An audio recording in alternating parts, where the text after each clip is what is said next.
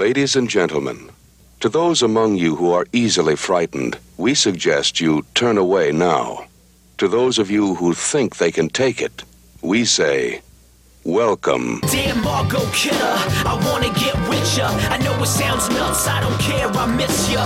Ever since the day that I first saw sisters, you own my heart, Miss Margot Kidder. Damn Margot Kidder, I wouldn't I check all the time, but you ain't on Twitter. We can be pen pals, please send me a picture. I love you forever, Miss Margot Kidder. Saw Amityville horror when I was a kid, as well as a teenager. Now I'm 26. No matter how old I get or how many times I watch that movie, I still lose my mind. The way you look from the front, way you look from behind. The pigtails and the plaid skirt, pause and rewind. And when I got a DVD player, I bought it again. Yo, I still get upset when you get a backhand. So I switch to Black Christmas to switch up the pace. Just to see that beautiful look on your face.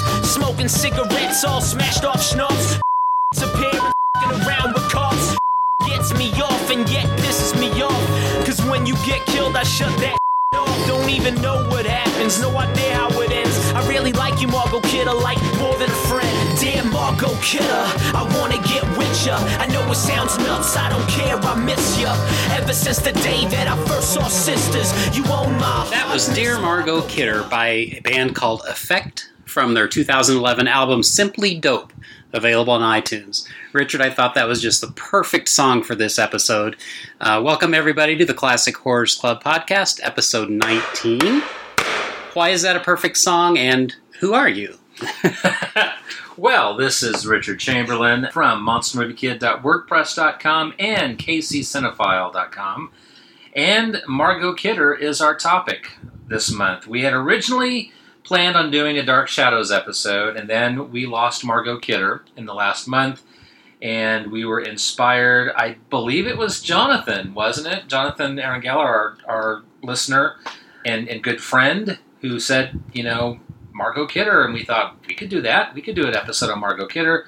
So we have picked three movies, horror related films from her filmography. We're going to be covering the 1973 film Sisters, the 1974 holiday film Black Christmas, uh, a little bit of early Christmas in July, and uh, wrapping it up with the Amityville Horror from 1979. I'm going to be talking about her other films and and uh, you know her career as well. And we've got some great voicemails and such that are going to be providing some some input. So the Dark Shadows episode will happen.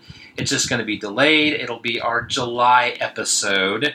And we're still going to have uh, our good friend uh, Stephen Turek is going to be here to uh, share his thoughts on Night of the Dark Shadows and House. House of the Dark Shadows. Yes.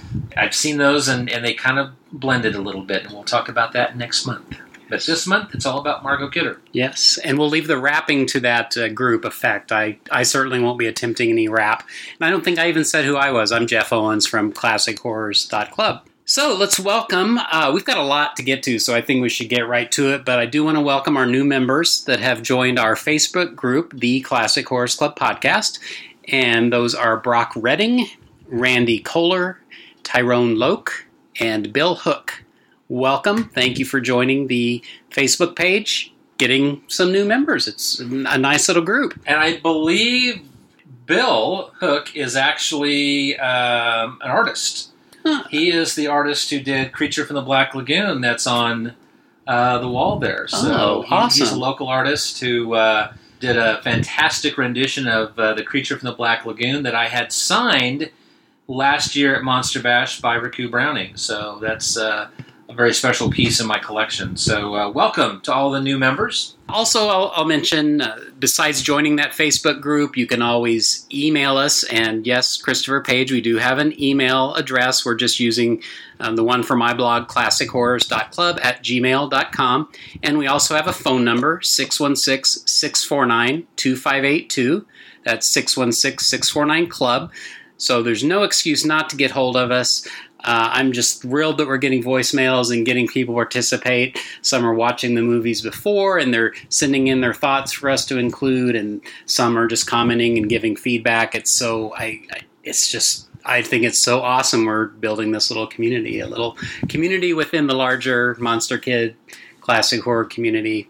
Well, and you're posting the homework on the uh, Yep. the Facebook page, so yeah, certainly if, if you join the Facebook page, you'll know for sure what we're we're covering, and if there's last minute changes, you're going to find out there.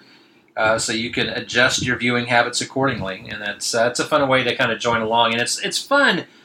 I think to get this feedback before Right. because that way we can incorporate it in the same episode and get people's thoughts and i think that's that's something that's uh, that's always fun to do if we can kind of plan ahead uh, it, it'll be a fun way for you to get even more involved in these episodes which we love Yes, and I have heard that the more the merrier. So indeed so yeah we, we want to continue to add people and and uh, we're shooting for a, a monthly five hour podcast full of at least three hours of feedback so no we're kidding but uh, all the feedback is very, very welcome and uh, much appreciated. So thank you for your support. Yes.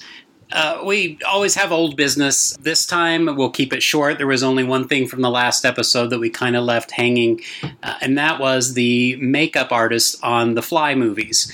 There is a, a noticeable difference between the Fly creature in the original Fly and in Return of the Fly. I've learned since we uh, posted that episode there are proponents for each. As you know, mine was Return of the Fly is, is my favorite uh, even though that's a little more cartoony and exaggerated. But hey, I like it. But we were wondering, you know, I guess I didn't really learn why there were differences, why they chose to do different makeups. But I did learn there were two makeup, different makeup artists. So in the 1958 version, it was a man named Ben Nye. He had 427 film credits, and the ones that stood out for me as far as being gen- genre films were Day the Earth Stood Still and Planet of the Apes. He was, well, one of many, I'm sure, on Planet of the Apes. So that was the original, more subdued, conservative type flyhead, I guess. The second one from Return of the Fly was a man named Hal Lierley, L I E R L E Y. Uh, he did not have as big a resume. He only made 42 films and no other genre films that I could see. So that kind of seems reversed to me because the that second one seems like s- someone that had a career in making monster heads or, or costumes. So that, but but no. So uh, anyway, that's it. Two men, Ben Nye and Hal Lierley. All right, well, let's get right to some voicemail. We have uh, quite a bit, like I said. First one is from our friend Chris Franklin over at the Fire and Water podcast. Uh, after he plays, or after I play this, uh, I want to comment on uh, what he's been doing lately. He's had some really exciting stuff on his various podcast projects. But let's see what he had to say about ours. Hey, Richard and Jeff, it's Chris Franklin from the Fire and Water Podcast Network, Supermates, JLU Cast, things like that. I uh, just wanted to catch up on a few of your latest episodes. Great to see you guys on your own feed. And uh, I'll be honest, at first I, I didn't find you, and I'm like, well, what do I have to put out an episode? But that's my fault for not, you know, really checking. I was just kind of waiting for it to pop up and didn't. But I'm glad I found found you, and I've been listening to some of the episodes I missed. Uh, and actually, on the episode on Rondo Hatton, yeah, you guys brought up Batman several times. There is actually a Batman Rondo Hatton connection. Uh, in the Batman animated series episode POV, there is a, uh gangster who is designed to look like Rondo Hatton. Uh, that's an early episode of Batman the animated series, and it wasn't too long after The Rocketeer came out, so Rondo Hatton was on the minds of a lot of people, uh, doing Art Deco, uh, 30s, 40s throwback type things at that time, so that's cool. Uh, just want to say I really enjoyed your episode on The Fly and all the sequels. Um, actually, I have not seen Return of the Fly or Curse of the Fly, so I'm gonna have to get on that. Uh, I saw The Fly for the first time as an adult just a few years back, and I really thought it was great and held up. Of course, everybody knows the ending of it, uh, but uh, I really, I really dug it, and I think I might even have Return of the Fly on the DVR. Uh, one thing I do have on my DVR is uh, the Dark Shadows, t- uh, the movies that were released in theaters, and I've seen the first one, and I enjoyed it as a kind of a super quick Cliff Notes version of the Barnabas saga, uh, the early Barnabas saga. So uh, I have not seen uh, Night of Dark Shadows yet. That is on my DVR, and I will definitely watch it before your episode comes out. And I have been doing my Dark Shadows Marathon as well. I haven't done as well as some of the other folks that have let you know how they're doing. Uh, I watch about at least two episodes a night, but I'm up to the, uh, I just got through the Dream Curse. I'm in the Adam storyline. I just thankfully got through the Dream Curse. Wow. That, I heard that was the one that will test your limits and it kind of did honestly, but I'm loving it. Uh, uh, my wife's probably about ready to pull her hair out because we watch it every night, but it's been great. So thank you guys for inspiring me to do that. And I can't wait for another Dark Shadows episode of the great show. Uh, keep up the great work. It's always a pleasure to listen to you guys. You guys are great. Uh, talk to you later. Bye. Thank you for that awesome voicemail. And I, I wanted to comment on Batman the Animated Series, the POV episode. I do remember that. That that series is such an awesome series. Um, it's my opinion, there's there's been a lot. I love Batman, there's a lot of good animated versions, and there's some that aren't so good. That's the best. That's that's the the cream of the crop there, and uh, that is going to be coming out on Blu-ray later this year. It's I guarantee it'll be on my Christmas list. Um, it's been far too long since I've seen those episodes, but POV is actually one that I remember and, and saw numerous times because those first probably maybe 40 episodes of Batman, I think I, I saw repeatedly quite a bit when they, they came on television in the 1990s. So, um, uh, yeah, that's yeah, that's right. Rondo Hatton was in many people's minds thanks to the Rocketeer, and that was that same time period. And I just want to say, I, I've been so bad, Chris. I've wanted to leave you feedback for a long, long time. Of course, we talked about you because you and your wife, Cindy, uh, do do or did the Supermates podcast, and in October you do the House of Frankenstein. So that's right up our alley. But you've recently uh, sort of branched off, and you're now doing the JLU cast, which is a podcast devoted to the DC Comics animated universe. And I've really enjoyed the.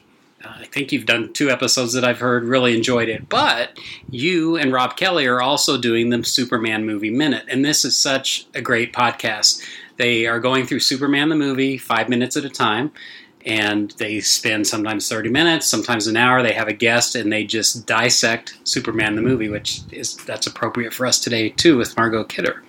But they scored quite a coup lately because they've actually finished going through the movie and they're doing some bonus episodes. And their most recent episode, they actually scored an interview with Richard Donner. And uh, I just think that's awesome. I don't know how you guys pulled it off, but uh, you gotta give us uh, the scoop sometime. That's just great. So check that all out on the Fire and Water Podcast Network. Superman the movie is one of those films that I just have very strong, vivid memories of. Seeing it at the Crest Theater in Wichita, it was that was an old school movie theater that had a balcony. It had a mezzanine floor. I had never been to a theater like that because uh, by '78, most of those theaters had fallen into disrepair. But that one was still standing. And I remember mom and dad taking me and, and the huge murals on the side, which actually, one of those murals is actually on my site. There's a picture of it that uh, I have fond memories of going to that theater and seeing Superman the movie and the opening moments of that. Of course, the projector sound. It's just as a I would have been what, uh, gosh, what 11 when that came out. I remember just being in total awe of that. So for that forever sealed that movie as one of my favorites. It may have some flaws, but that experience just I don't think it's ever been matched, to be honest with you. I've seen a lot of great movies in great theaters, but that one for me is, I think, the all-time best movie-going experience I had at the age of 11. And I remember specifically when I saw it too. It was the French Market Theater in Oklahoma City, and it was uh, not an old fancy theater like yours, but they had curtains that hung uh, and raised and lowered horizontally rather than parting in the middle and going across. And I remember them sort of draped at the bottom, slowly going up. I think the film probably even started while the curtains were still finishing going up, but I love that opening that uh, it starts, you know, black and white, the kid reading the comic book, and then turns real in color, and the camera zooms out, and then that music starts. It's just uh, very memorable if you saw that. oh, absolutely, absolutely. Yeah. So, so thanks again, Chris. Another Chris called Christopher Page. Again, another friend of ours that we've not spoken to in a while. I'm a little behind on his podcast, but he has two great podcasts. Uh, again, we'll play his message and then kind of uh, plug his recent work. So here's Christopher Page. Hello, Rich and Jeff. I just wanted to thank you for all you do. If it were not for you, I would have never learned of Curse of the Fly. How managed to stay off my radar is beyond me. I never even heard of it till you talked about it. The Fly is a classic, pure and simple. For modern audiences, maybe it's a little slow and lacks the every 10 minute gotchas of films that will come later. But for the time, a brilliant film that is as much a drama and thriller as it is a horror and science fiction. The films of this type need a new moniker because it solidly sets all six legs in each of them. I recently rewatched Return of the Fly, since you two spoke of it and with some level of enjoyment. I did not remember liking this one. The bobble headed fly running through the woods, barely able to make its way through doors, was really all I could remember. So it turns out there's a lot more to the film. Mostly, I think it's still a cheat. I imagine the conversation going a little like, how can we make a man into a fly again? Well, exactly the same way as before, but because it would be too much of a coincidence to accidentally combine the two, we'll throw in a plot to steal the matter transporter plans by a ruthless, sadistic science thug. A scientist thug? Yep, a scientist thug. Well, it might have been something like that. Anyway, it's unfortunate for the scientist thug that combining the fly with Delambre not only turns him into a bobble headed fly, but also a brilliant detective who not only tracks down the crook, but is never seen or heard of by Philippe accomplice. Now that is a film I really want to see. Philippe Delambre, fly detective. He's got the head of a fly and a nose for crime. While I didn't hate Return of the Fly, I still don't really care for it. It's fine, but skippable, unless you're determined to be a completist. Now, Curse of the Fly. Originally, after hearing your discussion, I thought the same thing you did that this was some unrelated script that the fly mythos was shoehorned into. After watching, I have to disagree with that assessment. I think this is a worthy successor to the first two, a much more intelligent film than the second film, and returns to explore the darker tones of the first one. The conceit of the escaped mental patient in order to get the police looking in the right direction, and thus forcing the hand of the Delambres, is the only unfortunate bit of script. It's trying to be clever, but it feels clumsy. Setting that aside and moving on to the rest of the story, we have a tale of a scientist that is driven near mad to complete his family's multi generational work. And his madness is infectious to at least one of his sons, and to the other, recognizes the sickness that it is. Henri's eventual undoing unwittingly at the hands of both his sons as they, as they suffer from his madness in each their own particular way is a fantastic, dark, and poignant end to the story. This end of the experiments is only one of the many dark shades thrown over this film. Long story short, I thought Curse of the Fly was brilliant. Maybe an equal, and dare I say perhaps slightly superior to the original. Well, thank you for helping me discover this new favorite, at least until they make Philippe Delambre, Fly Detective. And keep on doing the great work you do at the clubhouse. Your friend, who is still going to the Monster Bash, Christopher. Thank you, Christopher, for reminding us that you're still going to the Monster Bash. Uh, no, we're we're uh, looking forward to hearing everyone's comments who are still going to the Monster Bash as we will stay here in Kansas City and watch a movie or two or three and commiserate. Um, in any case, Fly Detective. Yeah, that's that would be something I would I'd be up for that. I mean, if we have a wolf cop why not a fly detective? Seeing the starts of a new universe of films potentially. You know, it, it, you you may like the third movie better than we did, and that's that's that's absolutely fine because that's the one thing I love about the the horror community in general, but the podcast community that we're a part of is that you can have difference of opinions and everyone is respectful of each other. And for those Facebook pages where they're not, I usually depart rather quickly. I, I think that appreciating everyone's different opinions is, is fantastic. And so while we didn't like the third one as much, you know, I could see what you're saying. You know, it's it's certainly a return to the darker tones that were kind of present in the first film. So uh, yeah, I, I, think that uh, that your your thoughts are, are valid. And thank you for for leaving a voicemail. Yes, and please, please, please call and give us a report from Monster Bash. Make us feel like we were there. Uh, I do want to mention the the Time Shifters podcast, the one of the podcasts that Christopher does. I've got two episodes in the queue right now. I haven't listened to. It's not always classic horror or horror films, but uh, a few weeks ago they covered Cave of the Living Dead from 1964, so that's an episode I'm definitely going to listen to.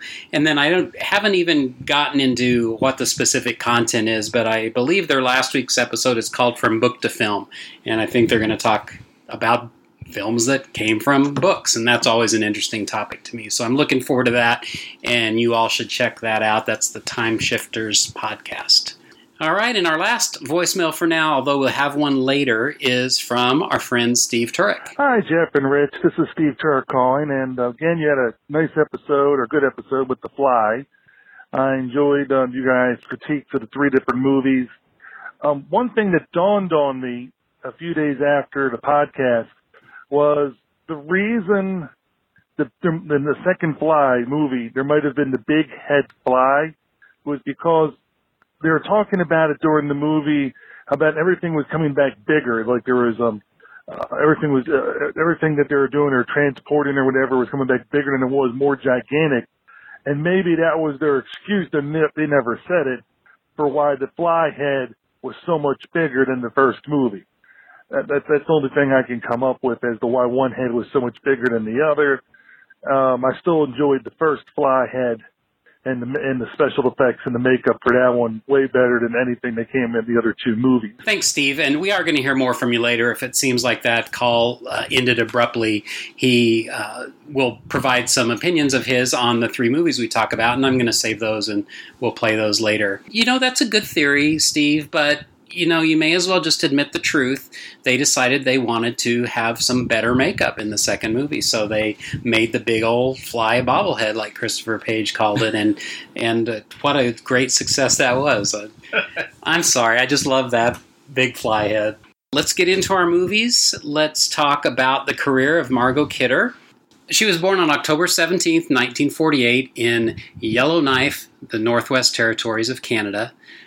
She wanted to be an actress since she was the age of nine, and that's when she saw Old Yeller. Uh, so as she grew up and became a late teenager, you know, that calling stuck and she wanted to be an actress. But to do that, she had to pack up and move to LA or New York. She made her first movie at the age of 18. She didn't like LA though, so she went back to Toronto and uh, made her second movie there.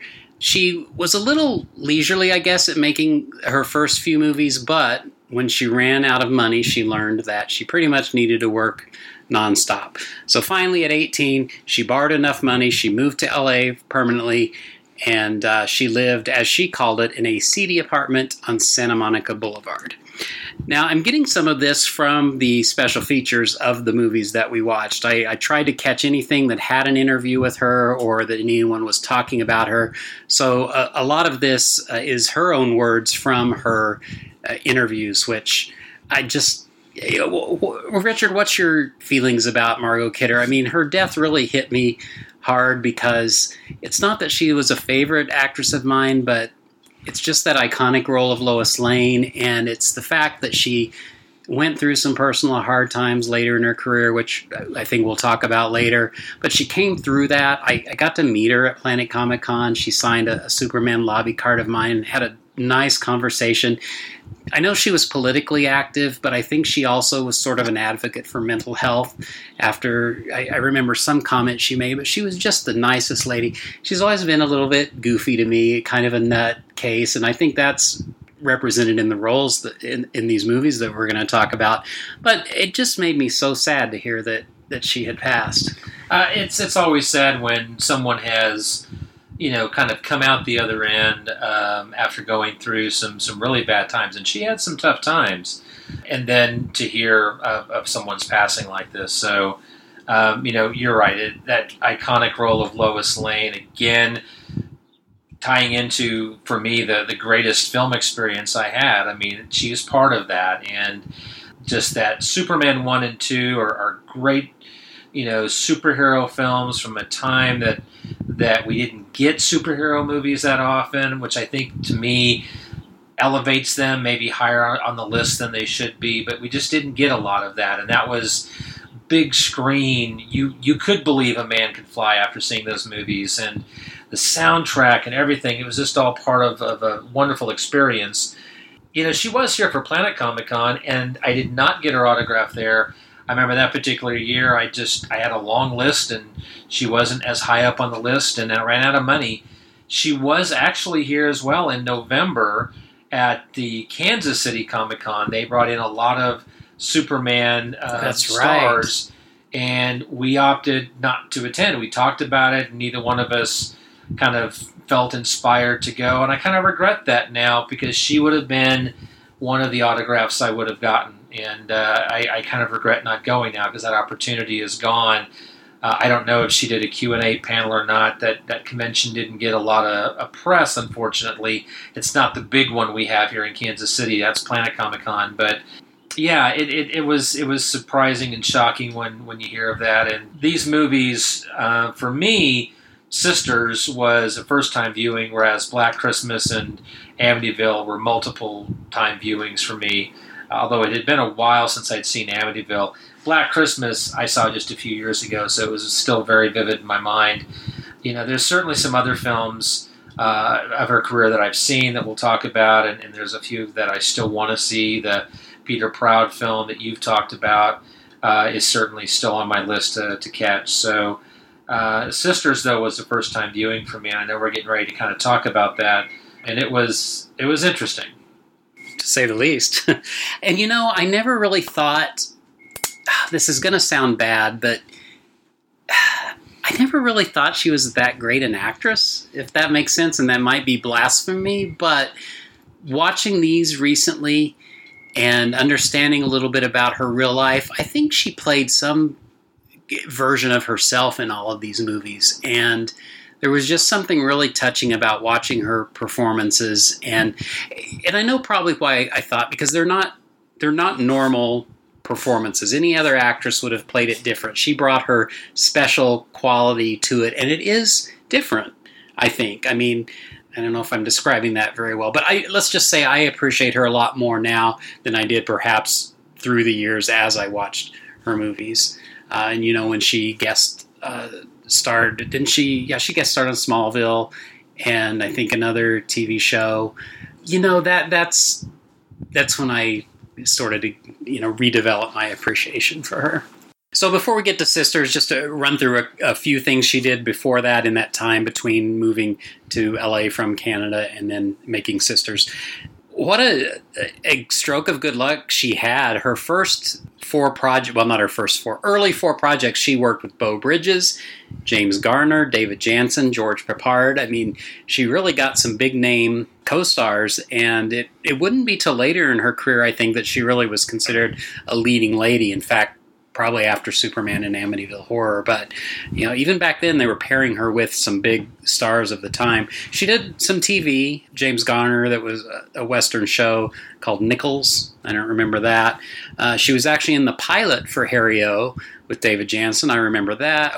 I don't remember the pilot. I remember the show Harry O, and uh, Banacek with George Peppard. Then she made a couple more movies. Uh, she went to Ireland, made one with Gene Wilder called Quackser Fortune has a cousin in the Bronx. I've heard of that one. I had, I had forgot about it until I saw that title, yeah. and I'm like, I've never seen it, so I have no idea. And then uh, an episode of the Mod Squad in there somewhere.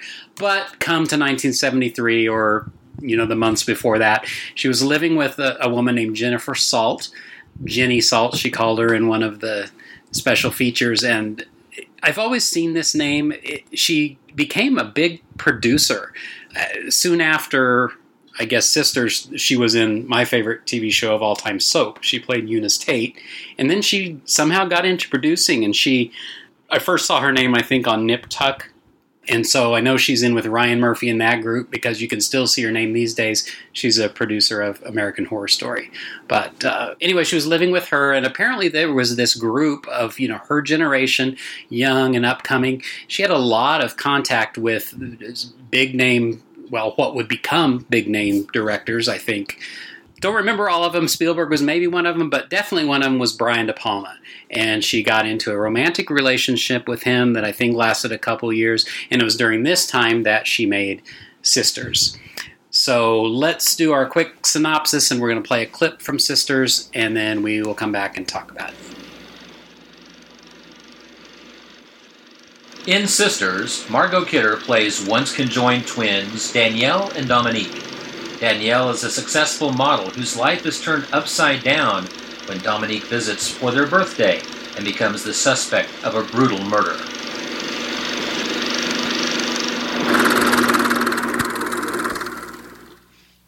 It'll take me just about ten minutes to get a search warrant. Now, while Spinetti here is going to the trouble of doing that, I shall naturally have to. Excuse me, excuse me. I, I don't mean to offend you. Come in. But you know, I see all the time on uh, the television show the scene of the evil criminal uh, and the policeman, and, and the policeman knock on the door, and the criminal he ask about, you know, what you have asked me, the search warrant. But uh, you have not said to me, open in the name of the law. You have not said that. Now then, Miss. Danielle. Danielle Breton. I'm Detective Kelly. This is Detective Spinetti, and uh, How do you do? this is Miss Collier, your neighbor from across the way. Hello, how are you? Hello. Now, something very unusual occurred this morning. Seems that Miss Collier happened to glance out of her window and saw something which so shocked and disturbed her that she called the police department. I saw a murder. Thank you, Miss Collier. Now then, Miss Breton, I suppose you can see uh, Miss Collier's apartment from here. I really don't know. You know very well you can. Yes, there's my window, and this is definitely the right apartment. Uh, M- Miss Collier, do you spend a lot of time watching my apartment? You saw me. You know you did. If uh, I have seen you, then then I would have pulled the shade, and if I do that, I have to give up all my life to have the privacy. She did draw the shade. Obviously, once she'd hidden the body, she felt safe. But it must be here somewhere. I can't believe that this is serious. He wrote help on this window in his own blood, and I watched him write it. Eerie, right? That? Naturally, she washed it off. It's all so obvious. This girl is protecting someone. But the murderess is someone this girl knows. She was shorter and had a, a twisted face and stringy hair and, and was having a terrible fit of some kind. Do you know someone who would fit that description, Miss Breton? No. Good God, I saw the knife. I saw her stab him. Could somebody have gotten in here without your knowledge? It would be uh, impossible. I was here all morning. What about the man that stayed over? I was quite alone. You see, I'm I'm divorced from my husband, and it's still, uh, but it's very personal, you know. But Miss Collier, many time at night I, I- I watch the television show and uh, I watch the horror film, and it make me full of of fear and and I jump at every noise. I understand that when you live alone, it it make you it's very difficult. I understand that.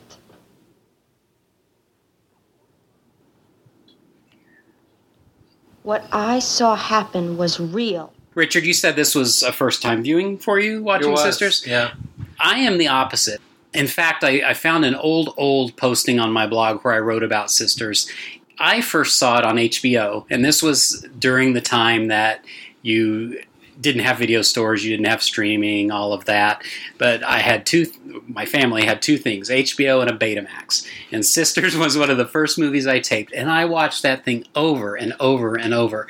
I love this movie. I love the style of Brian De Palma and how he uses the split screen and the Bernard Herman, Herrmann score. I just, I love this movie very much. What did you think of it seeing it the first time? I thought it was a really interesting film. A little bit of trivia uh, to kind of uh, just wrap up kind of what you were uh, talking about earlier, the friends that she knew, and, and that really was, I mean, her connection with Brian De Palma was really how she got the film and Jennifer Salt. What I thought was, was cool is the way they got the part or they found out about it. It was a Christmas gift. Um, he put the script in in Christmas packages for them underneath the Christmas tree, and when they opened it up, there was the script Huh. for this movie that they were going to star in together.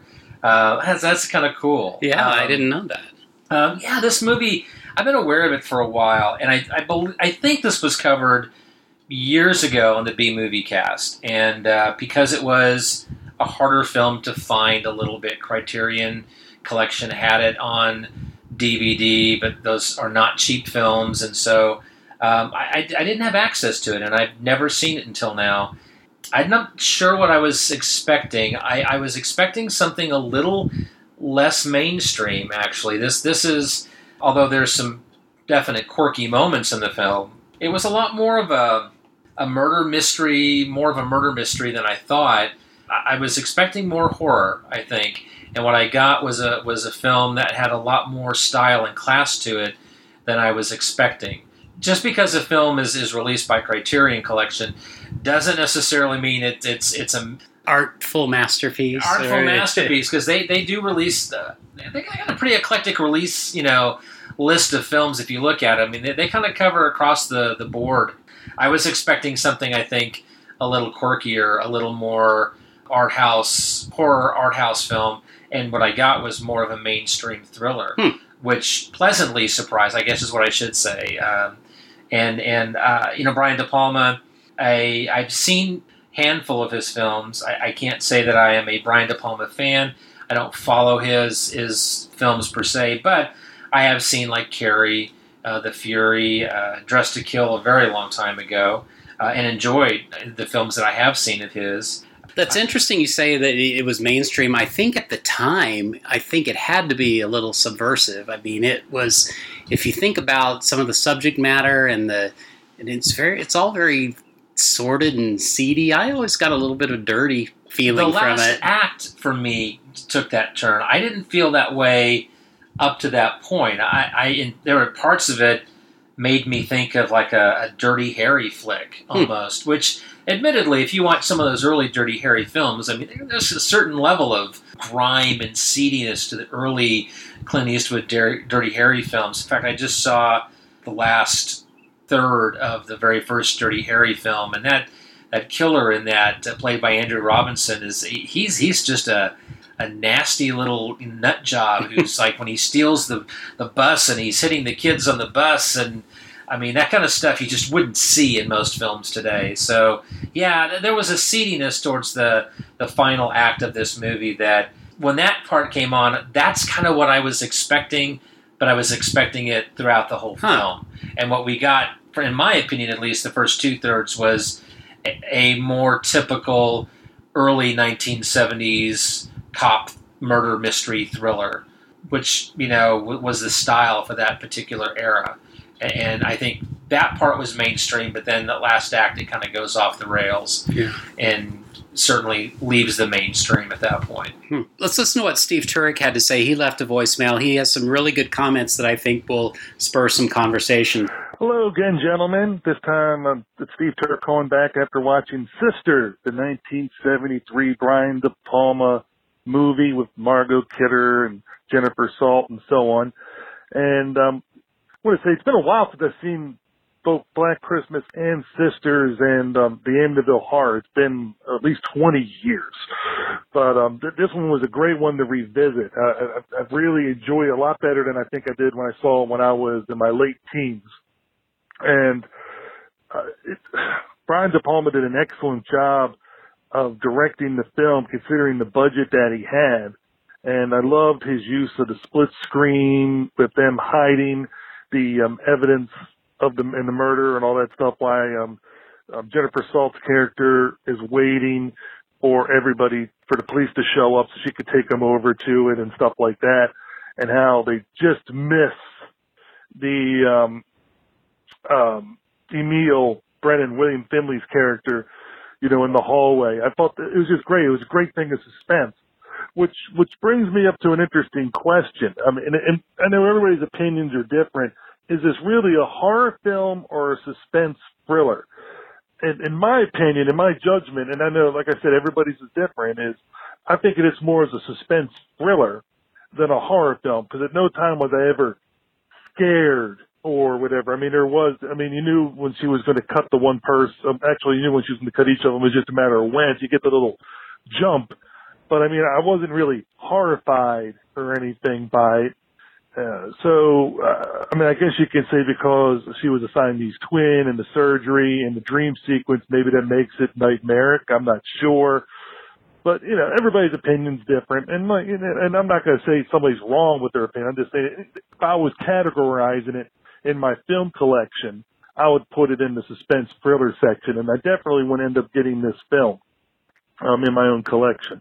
I ended up getting all three of these films via Netflix. I'm old school where I get the disc delivery because of where I live and stuff like that. I don't have high speed internet to stream things easily.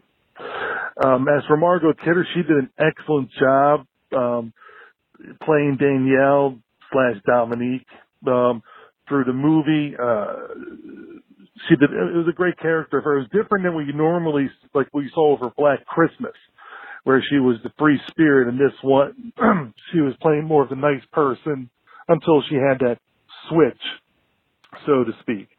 I also like Jennifer Salt's character of Grace, and um, what can you say? The Hitchcockian references in this movie are just all over the place. When Grace is looking out the window and sees what's going on in the other apartment, like in Rear Window. Also, I did enjoy how they had the Peeping Tom show prior to that. So it was almost the whole time the voyeurism that was going on uh, was was a theme throughout the movie because they had the candid camera type show, which led into um, um, Philip Wood and Danielle meeting each other, which led them to their date and so on. And of course, I mean, I'd be remiss to say, like, I'm, I'm trying to be butchering his first name, Lizel or Lizel Wilson. Um, he did a, you know, the great job of being this, this, this nice guy who just happens to be in the wrong place at the wrong time when, um, those things happen. Um, but it was interesting how the voyeurism was carried through with her looking for the window and seeing it, and of course at the end with Charles Durning's character Joseph Larch watching, you know, from the telephone pole to see what's going to happen with the couch and so on.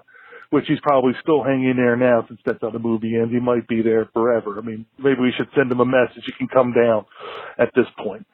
And, uh, that, speaking of the cast, I mean Charles Durning being in it in a, in a smaller role. Um, Dolph Sweet. I mean, I was surprised to see him as Detective Kelly because I remember back him with him with Give Me a Break. So I mean, I know that character, and it, it dawned on me, oh, that's the guy from Give Me a Break. And then Olympia Dukakis' character when she was in the uh, bakery, I kept looking at her saying, I know that face, I know that face, and I didn't realize it was her until I was looking up in the Wikipedia and I was like, oh my lord, it's Olympia Dukakis. And I was like, I knew that that person was there. And it's, it's, it's amazing how they have these people to fill out the cast, you know, playing these smaller parts. And I don't know what Brian De Palma did to get Bernard Herrmann to do the score. I was just, I was just shocked when I saw that he was the composer. And it's just amazing what he was able to get for what little money I'm sure that he was able to utilize. I'm sure he probably wanted more money to do different things, but it was just a very good movie. And I think if anybody likes this type of horror slash suspense thriller type film, it's definitely one to add to their collection and enjoy. All right, got Amityville Horror coming up next. So talk to you guys later. Bye. Thank you, Stephen, for that uh, great voicemail kicking us off. And uh, I know we'll be hearing more you, from you as the episode goes on. Yeah, the Hitchcockian comparison. That's that's a good good thought. Kind of goes with what I was saying. This movie is really not a straightforward horror film. It is a suspense thriller with some horrific elements thrown in, which is a description of many of Hitchcock films. I mean, outside of maybe Psycho and the Birds, I mean, Hitchcock really didn't do straightforward horror, but he had some horrific moments in his films. And I think I'd be, I'd be surprised, and I've, I've never read anything to support this, but I, am I'm, I'm willing to bet that Hitchcock was an inspiration for Brian De Palma, as he was for many directors, especially around this time period. And your comments on some of the cast, I want to touch on a few of those. Um, you know, Charles Durning is a great character actor. Uh, he probably is still standing up on that pole. I thought that was kind of a, a, a quirky but funny ending because he was adamant he was going to find out who took that couch, and uh, he probably is still up there. Charles Durning, I think he's passed now, hasn't he? I think Charles Durning. I think so. Not so long ago. Not too long ago. You know, so many great movies he's been in. Dog Day Afternoon. I love him in Oh Brother, Where Art Thou? So uh, yeah, that's a very familiar face. I, Dolph Sweet. I'm glad you mentioned that. Yes, 88 episodes of Give Me a Break, one of those sugary sweet sitcoms from the 80s. Even though he was he was that was not his show, that was Nell Carter's show.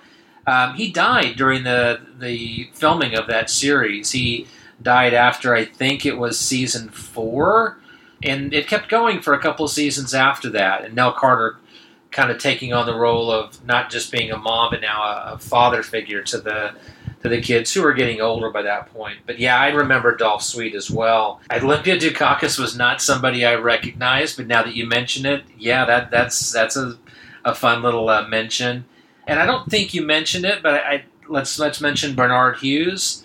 And if you did mention it, I didn't catch it. Playing the character of Arthur McLennan, of course, Bernard Hughes in The Lost Boys, Grandpa in The Lost Boys. He was also in the original Tron another character actor who popped in a, a, lot of movies in the 70s and 80s and was usually playing kind of a grandfatherly, older type character. I've never seen him in anything young, but I'm sure he had to have been, you know, young in the films at some point. And Bill Finley as Emil Brett, what a creepy looking oh, dude. And, and I was looking at his, his uh, filmography, of course, Phantom of the Paradise, The Funhouse, and then our favorite film, Eaten Alive I should have recognized him from that. You talk about watching a movie that you need to take a shower or five after. Eaten Alive is one of those. So yeah, he's a creepy little little guy in this film, and and nasty character actually, the the villain of the piece in many ways. So. Uh, yeah, great cast and, and pleasant surprise for me. I, think I'm, I'm right on board with everything that uh, Steve was talking about. Yeah, and I'll add a couple comments. So, first of all, Steve, the more and more uh, we communicate, I think the more and more alike we are. You seem to have the same obsession I do with categorizing everything. And I know you've brought this up before, but what does determine a monster? If you're talking about a monster movie, you know, is, is Norman Bates a monster? Well, you know, that whole discussion. So I, like you, really want to categorize everything, and I, I I'm going to cheat and compromise. I call it a horror thriller. I think the horrific aspects are horrific enough that it does bring it slightly into the horror. Uh, I, I, think it's not out of place there at all. With the, in fact, it reminds me a little bit of a giallo movie, or uh, maybe even an early prototype of a slasher movie in, in a way. So, I definitely think there's horror in it. And Netflix, I'm with you. I, I mean, I guess I have the best of both worlds. I do have high speed internet, so can stream, but I still get a, a Netflix disc in the mail. Nothing wrong with that. Don't be ashamed of that at all. My only other comment about the cast is Lyle Wilson that you mentioned. I think it's probably Lyle. Not a whole lot of credits, but he was also in The Incredible Melting Man in 1977. That's something. That is another movie. Have you ever seen that one? Oh yeah, yeah. That's another one where you just kind of feel a little bit grimy after watching it. That's yeah, that the epitome of 1970s grindhouse. Yeah. I want to make just a couple more references that Margot Kidder herself made about this movie and her relationship with Brian De Palma, and I'm sure during the making of the movie, she said that's where she learned that horror has to have humor. And I, I, think this movie represents that. There's definitely, I mean, we talked about Charles Durning at the end. It's it's definitely got its humor inserted throughout. Some of it pretty dark. In one of the the special features, and it it, it wasn't sisters, but one of the others, she did talk about her early career, and she seemed to have the impression that uh, she was an early scream queen and that she made a lot of horror movies. And really, besides the three we're talking about in Reincarnation of Peter Proud, I she didn't really make any other Not horror really. movies. So her her memory it was a much larger, I think, part of her career than it really turned out to be. Although they were, you know, early in her career. So I, I definitely agree. I suppose that early on she could have been considered a scream queen. She also doesn't really like horror movies they were a way for her to, to make a buck. You know, she had to to work, and uh, she said that horror films make her laugh. When she was making Black Christmas, Bob Clark, the director, told her she needed to go see The Exorcist. So she didn't remember if it was Toronto or New York, but she actually went to see The Exorcist, and she was with an audience that just laughed all the way through it. She found it extremely funny and not scary at all. I read the same thing about the Amityville horror. They were trying to get her to jump when the Right. eyes appear in the window, and, and everything they did just kept making her laugh. right. But she's one of those people that, yeah, is just not into horror films and just finds them comical.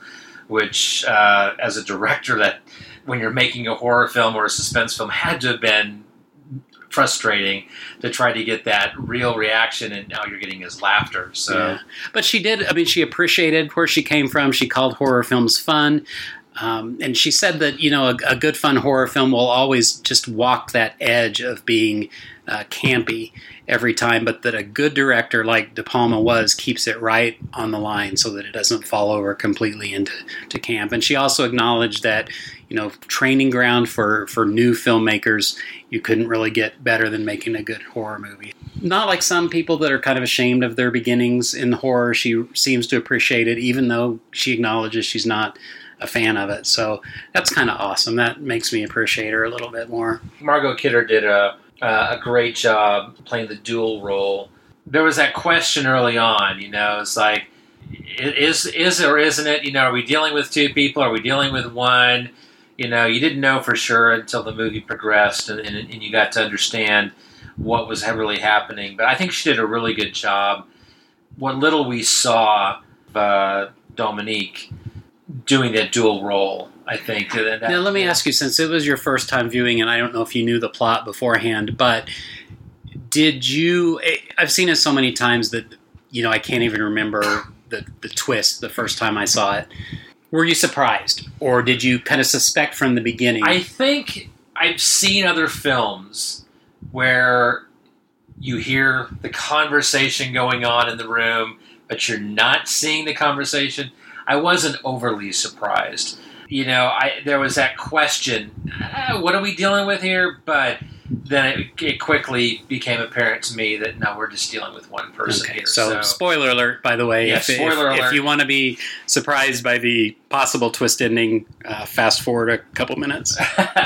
That aside, you know, it didn't take away anything. You know, it didn't hurt the overall film.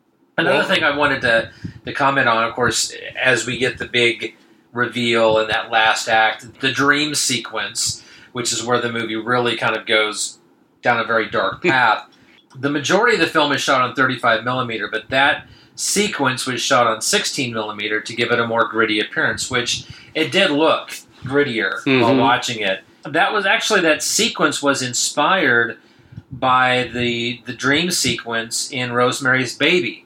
Brian De Palma was a big fan of of uh, Polanski and Rosemary's Baby and duplicated that surreal dream experience. While again, the movie certainly takes a turn at that point. I think it uh, incredibly well done, creepy and dirty and seedy as it may be. Uh, I, I particularly enjoyed that. So. Yeah. Uh, um, yeah, I, I, you know, like I said, it was a pleasant surprise first time viewing, and, and I, uh, I enjoyed it, and, and I could see it's something that I would watch again. I would love to see something. I would love to see more extras. I was surprised. This I don't know what number this is from Criterion Collection, but there wasn't a lot of extras. I don't know what may be in the archives. Having lost Margot Kidder, I hope that there's something somewhere where she really ca- talks about this film in detail. Otherwise, that opportunity's been lost. But it's an easy film to find elsewhere, even though I think the DVD is a, is a little bit trickier to find, and I don't believe it's on Blu-ray. Um, it is on Filmstruck, which is Criterion's streaming service, which uh, I have had. Uh, I don't have right now because I simply don't have enough time to really get the full benefit of it. But uh, if you love Criterion, you've got to get Filmstruck. It's there's so much good Criterion content on there. Uh, it's also on iTunes, so um, it is readily available out there. And, and uh, there is a remake of this film, which I really didn't do any research on, so I can't speak logically on it. But I did see that there was a remake. I think in 2005. Is that the one with Amy Poehler and Tina Fey or something? Sisters. Yeah, that's that's the third film of the trilogy. Uh, that that that would be taking the film down a whole different path. I forgot there was a remake of that. I know there's a remake of It's Alive, which I've seen. I don't recall seeing the. I, I think I have seen it, but obviously not memorable. And it would be hard to see a remake of this because it's so to me unique and. I think it's a it's a prime example of, of there just should some films shouldn't be remade, uh, and especially the 1970s has just has a kind of a gritty feel to a lot of the films, and it's kind of like there's nothing as horrific as that first Texas Chainsaw Massacre. I don't care how many times you remake it, you can add all the gore and blood and guts you want, but it, there's nothing that's going to be as terrifying as that original film, which still, you know, I've only seen it a couple of times, and it, it and it holds up in my mind, and it's still unsettling. Just films made in this time period, there was a grittiness to it, and and Sisters certainly had it. Not as much as I anticipated, but it had it. Well, let's move on to Black Christmas. Between the two, she made a couple of movies, and I'm a little, I don't understand how this. She also made A Quiet Day in Belfast, which I assume was made in Ireland, and the, the movie earlier with Gene Wilder was in Ireland. So I wonder if they were both made, and this one just didn't come out till later. But she made that, and she made a movie called The Gravy Train, and then she made Black Christmas.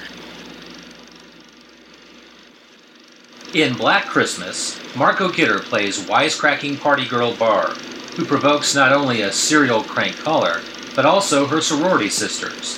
When one of them goes missing, Barb may feel partly responsible beneath her drunken haze.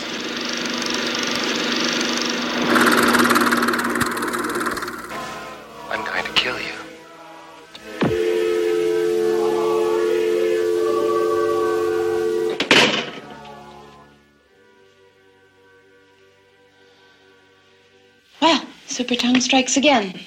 Fastest tongue in the West. That was sick. I really don't think you should provoke somebody like that, Barb. Oh, listen, this guy's minor league in the city. I get two of those a day. Maybe. But you know, that town girl was raped a couple of weeks ago. Darling, you can't rape a townie. You really are too much, Barb. Oh, come on. This is a sorority house, not a convent. I'll see you later. I'm gonna go pack.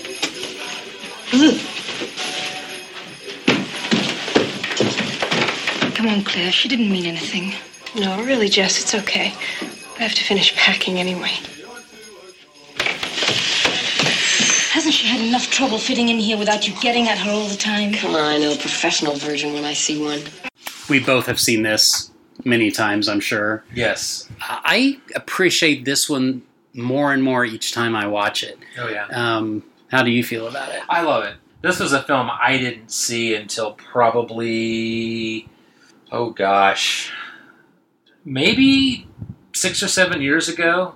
I wouldn't even say 10 years ago. It'd be a little less than that. I was aware of it, and I'd seen bits and pieces of it, flipping the channels, but I had never watched it from beginning to end. And uh, it, yeah, I, I there's so many things I love about this film. First off, the Christmas setting. We don't get a lot of horror movies at Christmas, and we don't get a lot of good horror movies at Christmas. Uh, I've seen my fair share of bad ones, and this one, to me, is like, I think, the best. Unless I'm forgetting something, I think it's one of the best um, uh, of the, the Christmas horror films. And Christmas, actually, I mean, it's it's it lurks in the background of this film. Um, it's it's you're not getting it as in your face as in some other films. I think you you get a feel that it's the holidays. You get some some singing. It's cold.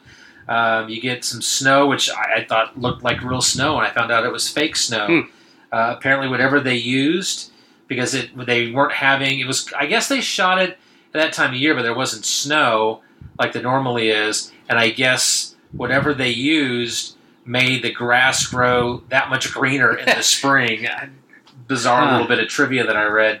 I love the cast of this film, and I love the some of the quirkiness that it's directed by Bob Clark, who has one of the most bizarre filmographies on the face of the earth.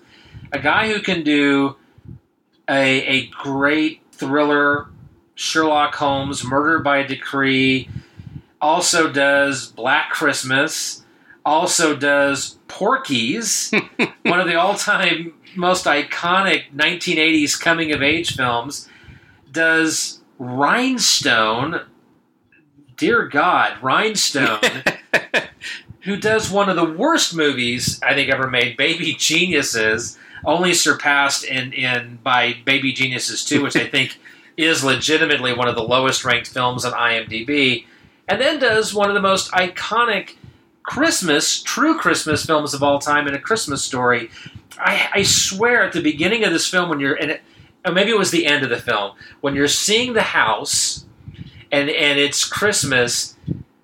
He had to have been thinking of that when he was doing a Christmas story because it looks like the house almost at the end of a Christmas story. In my head, I'm hearing dun dun dun dun dun dun. dun. It's like you know, and I'm ready to hear Ralphie, and and I'm you know, in this bizarre mind, I'm like, what if what if you know, Black Christmas is the sequel to a Christmas story? You know that Christmas story is like the prequel, right? And maybe that's what happened to Ralphie. You know, he got that BB gun at a young age, and he just went wacko. I don't know.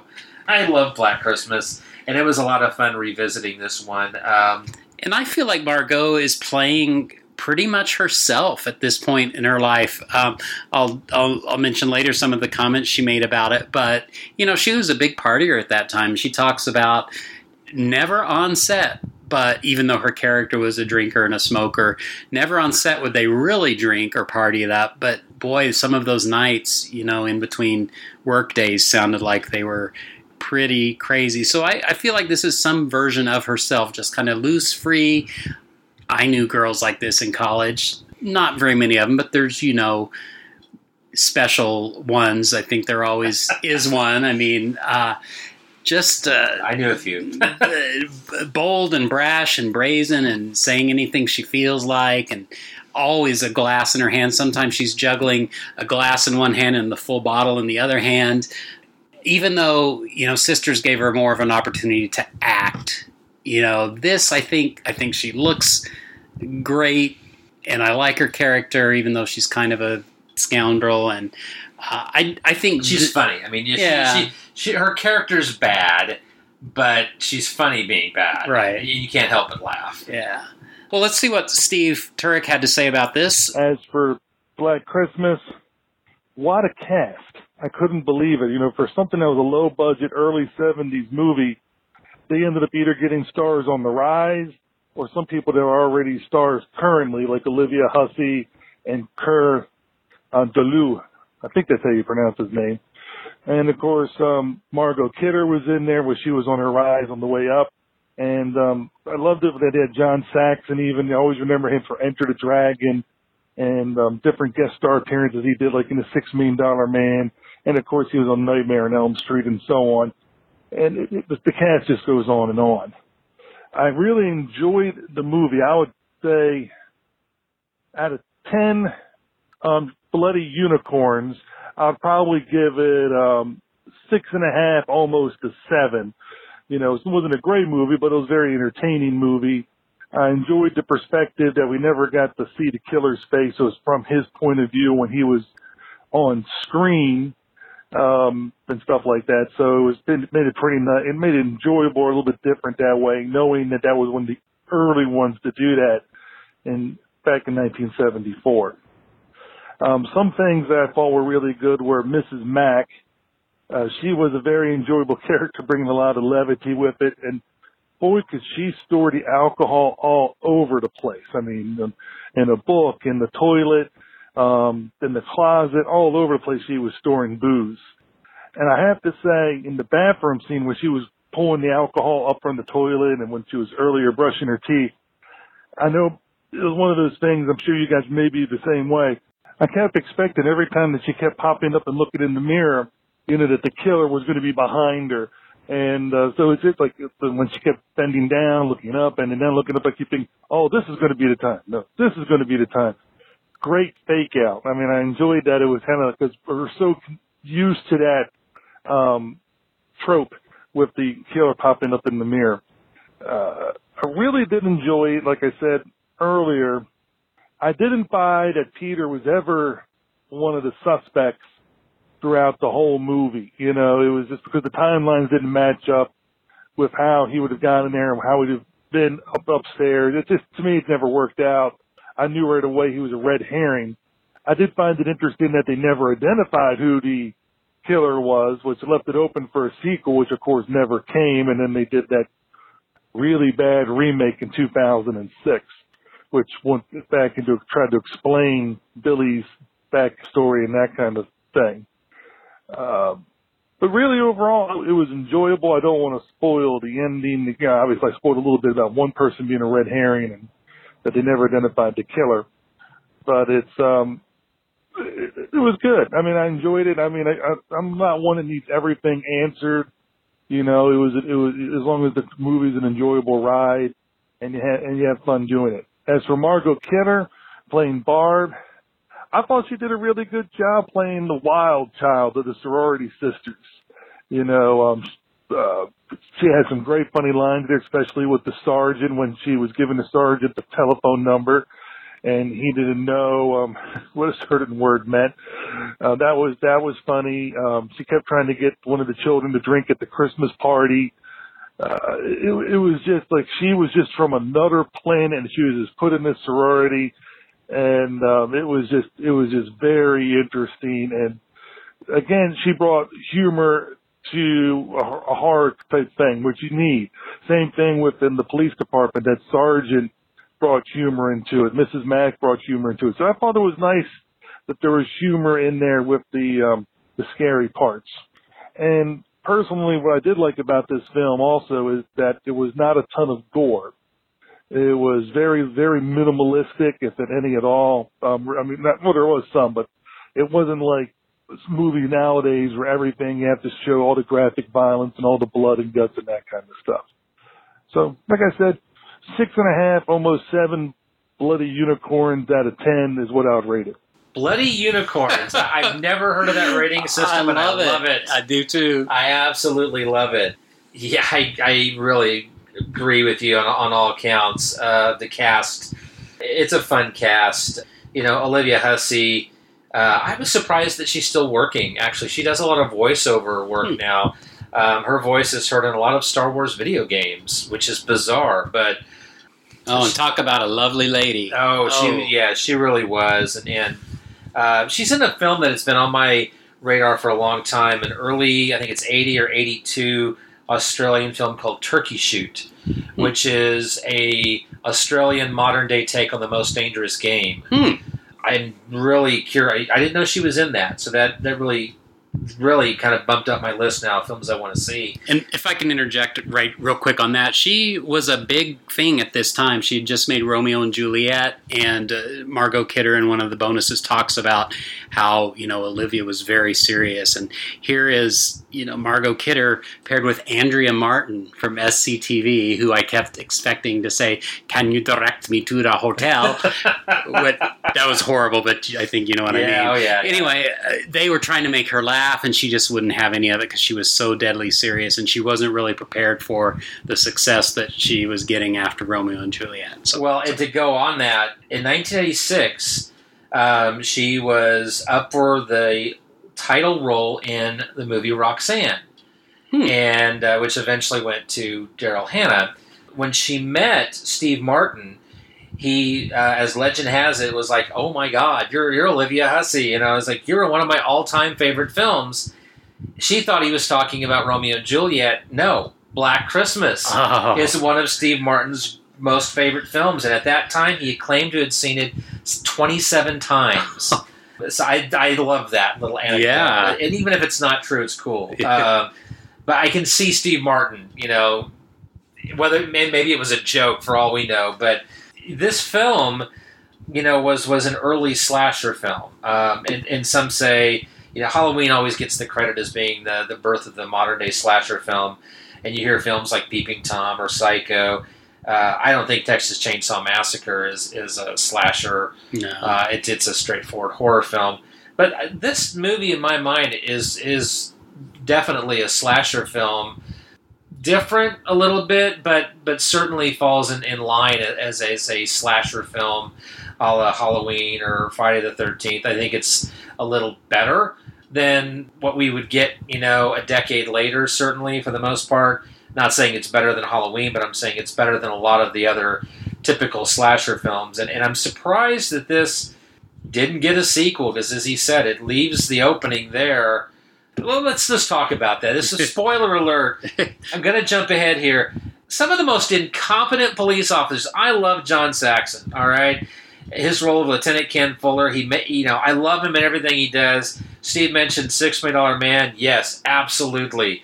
Day of the Robot episode. He's he's he was the first bionic battle. He battled Steve Austin in one of the very first episodes, and he was a robot. Trivia note his robot actually had the bionic sound effect first. And they liked it so much that they gave it to Steve Austin a few episodes later. But hmm. no, John Saxon had that sound effect. The police force, they they they they think they've got the killer, but they don't bother to check the entire house because I mean they there's bodies they know, but they don't bother to to thoroughly check the entire house, which doesn't make a lot of sense.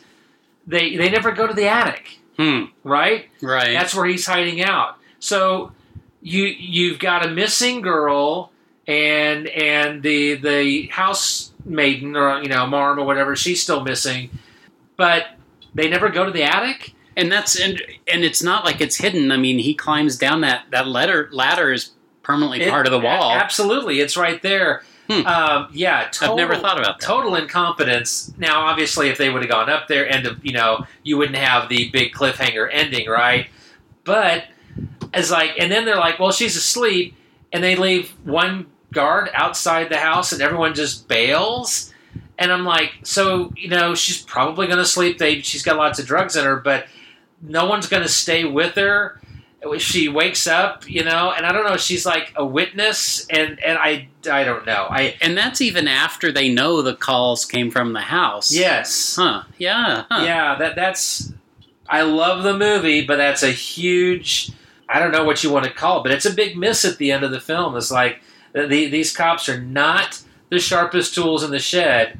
Um, speaking of which, Sergeant Nash, love his goofy character. I didn't pick up. He looked familiar. Yes, he was Coach Warren in Porky's. Have you seen? You've seen Porky's, Yeah. I'm sure. Yeah, Yeah. He, he was Coach Warren in that. Hmm. So, Star Trek reference. It's time to mention that we got. You mentioned Andrea Martin, uh, who played Phyl.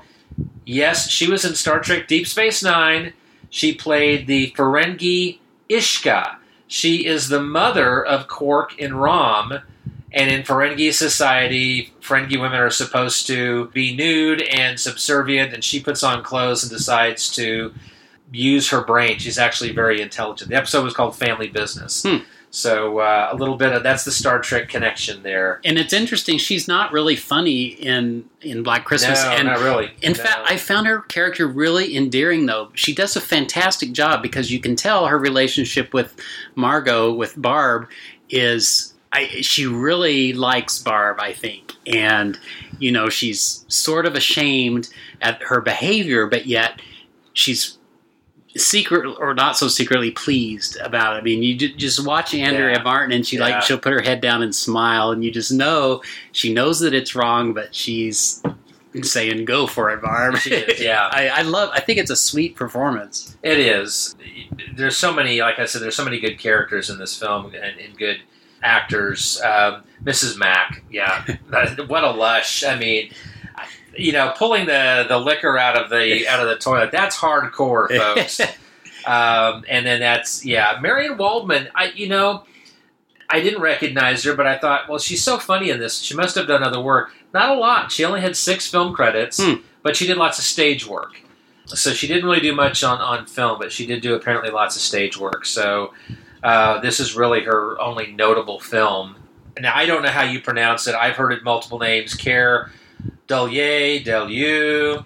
As Peter, of course, we all know him from as Dave in 2001: A Space Odyssey, The Star Lost. Do you know that he's actually in a new film called Fahrenheit 451? It's a uh, On HBO, original film that I haven't heard much about. I didn't even know they were making it until it hit HBO last month. I'm really curious if it's Yeah, I saw that and I didn't know is it a series like uh, Handmaid's Tale, but I think it's just a movie. it's just a movie. and It's it, just I don't think it got very good reviews. Uh, he plays a historian, so I don't doesn't look like he's got a really big Hmm. part. I met him several years ago at uh, Trek Expo down in Tulsa. He was there with Gary Lockwood, and they were doing a joint kind of 2001 deal. And and uh, Gary Lockwood does a lot of conventions. Care or Kier does not. A little bit of trivia on, on his on his character. He only worked for a week on the film. Uh, he never met Margot Kidder. uh, he barely met John Saxon, but they film it so that he really. Uh, it seems like he appears in a lot more of the film. Yeah. Uh, because his scenes are so short and kind of spread out over the course of the film.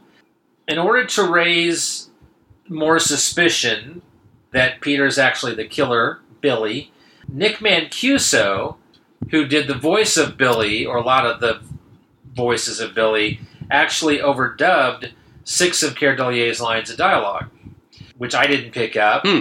It's kind of hard to recognize him. He looks very different than he did in 2001. Uh, but that was, I guess, to kind of throw off because then I guess maybe they were hoping you'd pick up that you hear Billy's voice and you hear his voice.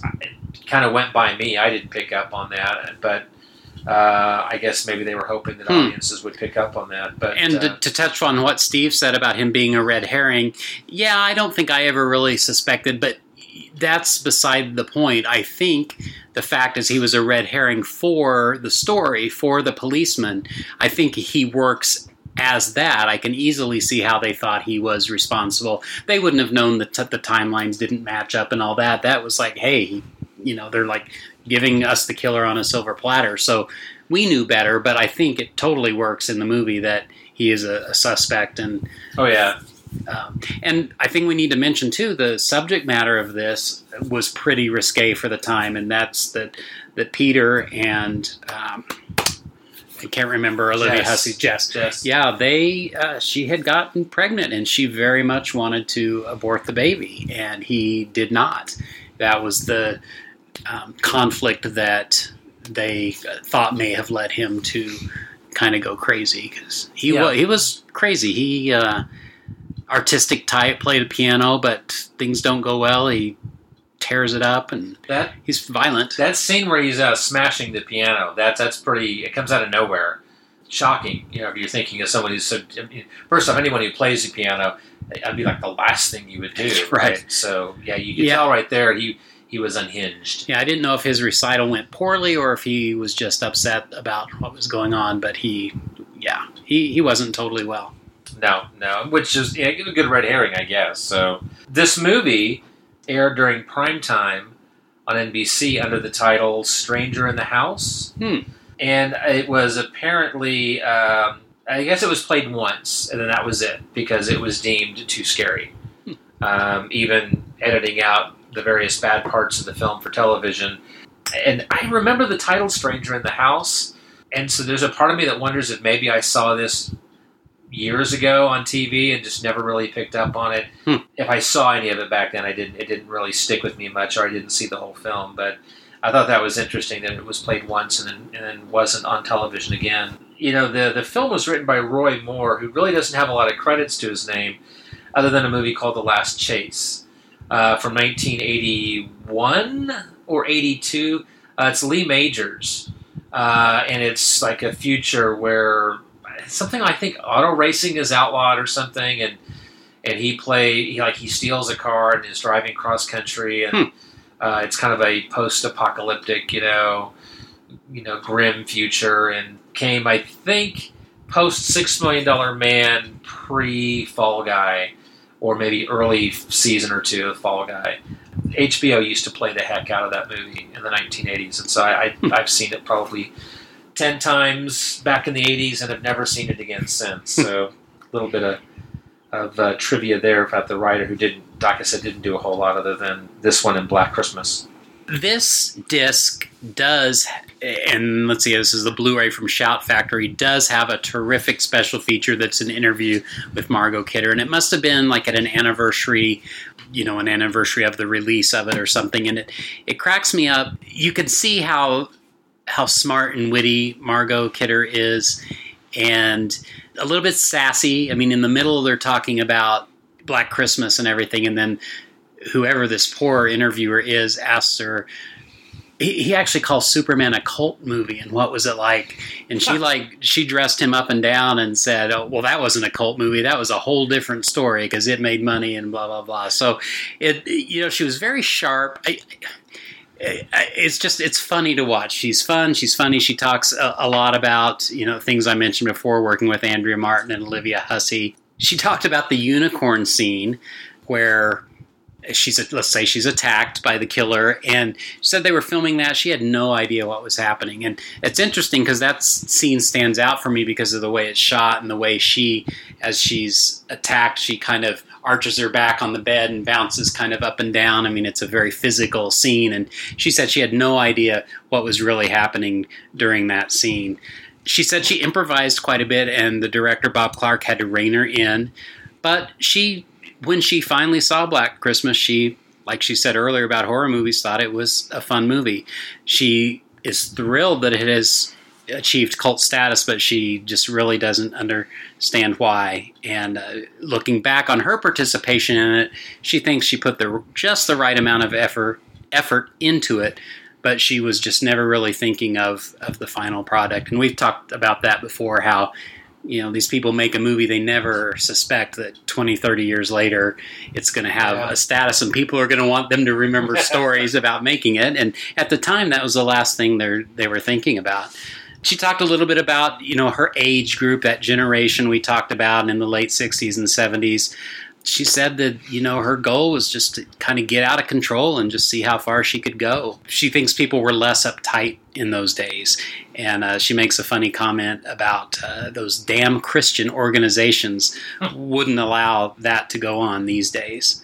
That that's a great extra feature to watch. I think gives a lot of insight into the the character the character that was Margot Kidder. So I recommend if when you watch Black Christmas to catch that also. I didn't see it on Blu-ray, but I, a very good copy of it is available on YouTube. So if you're so inclined, check it out. It's it's pretty readily available out there. It's an easy film to find.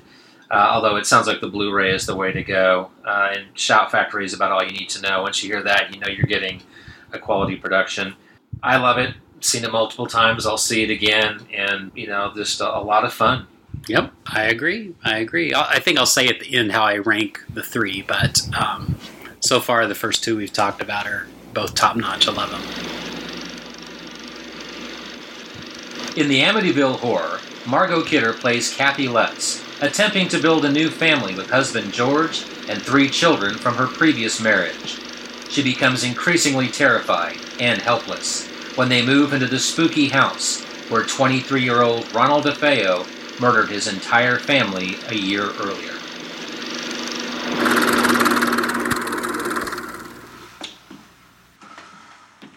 This can be another bedroom or a playroom, whichever you prefer.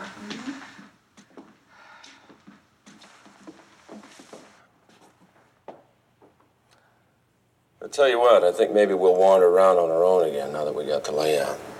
We can meet you downstairs. How'd that be? I'll, I'll be in the kitchen. Take your time. We won't be long.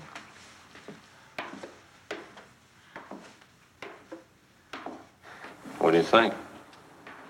I love it. Uh, honey, eighty thousand dollars. I mean, might as well be eight hundred thousand dollars.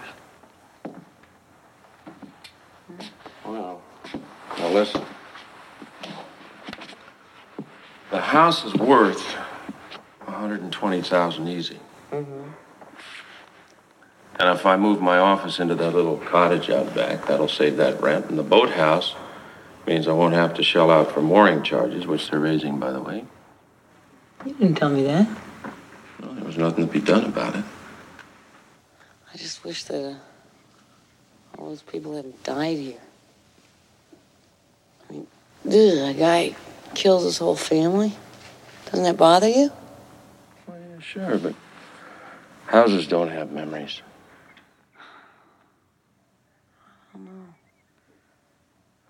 Well, I do. The house wouldn't even be for sale, and if it was, we couldn't afford it if we had uh, tuna casseroles for a year. Well, you're going to be very happy. It's a wonderful house. I'm sure they'll accept your offer. Don't, don't worry about a thing. I'll handle the details. Just go on and get ready to move.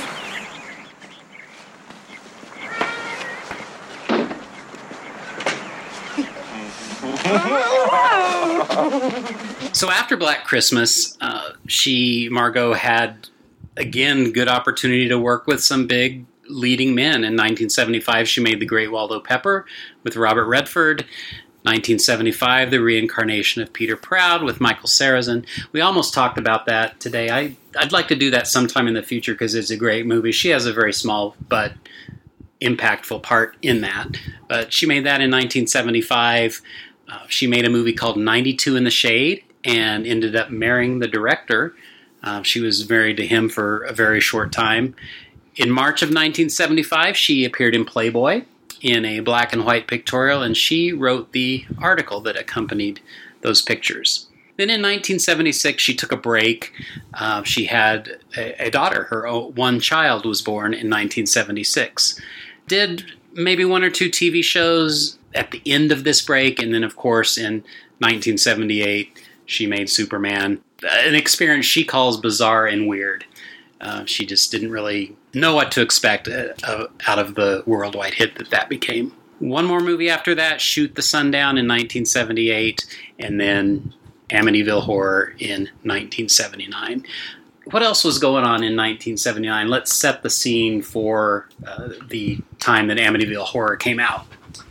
Well, in the uh, the real world per se, a gallon of gas was 86 cents wish we had that price now, as prices of gases seem to be going it's up. It's getting higher though, based on some of our other episodes. This is true. This is true. An average house. This seems low to me. Thirteen thousand six hundred fifty dollars. That seems really low for 1979. But yeah. I don't know, maybe not. But that's you know the site that we get all the, the other information from. So in comparison, a Sony Walkman which would have been cutting edge technology in 1979, was $200. Uh, you could buy a Toyota Corolla for uh, about $3,600. And if you wanted to buy an Atari, it was $200. ESPN launched in 1979. Voyager 1 passed Jupiter, and uh, we were able to see close up images of Jupiter's rings for the first time. We had the Three Mile Island nuclear incident. The infamous Who concert in Ohio killed 11 and injured dozens. It was uh, featured on an episode of WKRP in Cincinnati that same year. Uh, Richard, I have a, a something for you. Knock, knock. Who's there? I got trampled at the. Who's the. okay. Wow. Wow. You're supposed to say I got trampled at the Who. At the Who. Yes, I got trampled at the Who. I got it. I got. Yeah. I. I Sorry. We apologize to the family and relatives of the, of the 11 killed at the Who concert.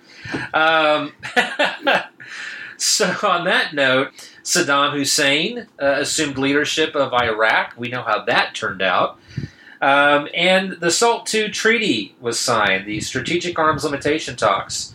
A little bit of, of fun trivia on that. My dad was actually involved in some of the early SALT II talks. Uh, my dad was a uh, executive with the Chamber of Commerce in Newton, Kansas, and uh, he was invited by the, the National Chamber of Commerce to Washington D.C. He was he was brought to the White House. He uh, met President Jimmy Carter and was involved in some of the early talks. It was like they were talking business related and, and talking about arms limitation and I guess a, a, slew of topics that were ultimately part of the SALT II SALT II treaty. So wow. had for many years an official White House napkin that my dad that was my my memoir from the trip dad brought back. He said, "Here's a napkin. That's all I could get out of the White House with." So uh, a little fun little bit of trivia there. Oh, that's really awesome. I think in 1979, my dad probably ate some salt. oh, jeez. well, um, TV. What was popular on TV at the time? MASH, still hugely popular. The Love Boat, Three's Company, Happy Days, The Waltons, Charlie's Angels. Musically, we had Heart of Glass by Blondie. We were at the tail end of the disco era, just on the verge of the urban cowboy era. But we still had stuff like Hot Stuff by Donna Summer. We had uh, Michael Jackson's Off the Wall was released, and uh, Pink Floyd's The Wall was released. Movies, mainstream movies. We had Star Trek the Motion Picture, another Star Trek reference. I just rewatched that a couple nights ago. Rocky 2, we had Alien, we had Roger Moore as James Bond in Moonraker. Obviously, you're seeing a lot of Star Wars influences here. We had uh, The Deer Hunter and Kramer versus Kramer. And horror movies, we had Phantasm, we had Nosferatu the Vampire with Klaus Kinski, Tourist Trap, which is a really creepy, bizarre little film that I just need to revisit. Uh, we had the, the, Visitor, which is a bizarre film. Uh, the Brood, uh, Dracula with Frank Langella, and one of my all-time favorite films, Salem's Lot, the uh, four-hour TV miniseries based on the Stephen King novel with David Soul and James Mason.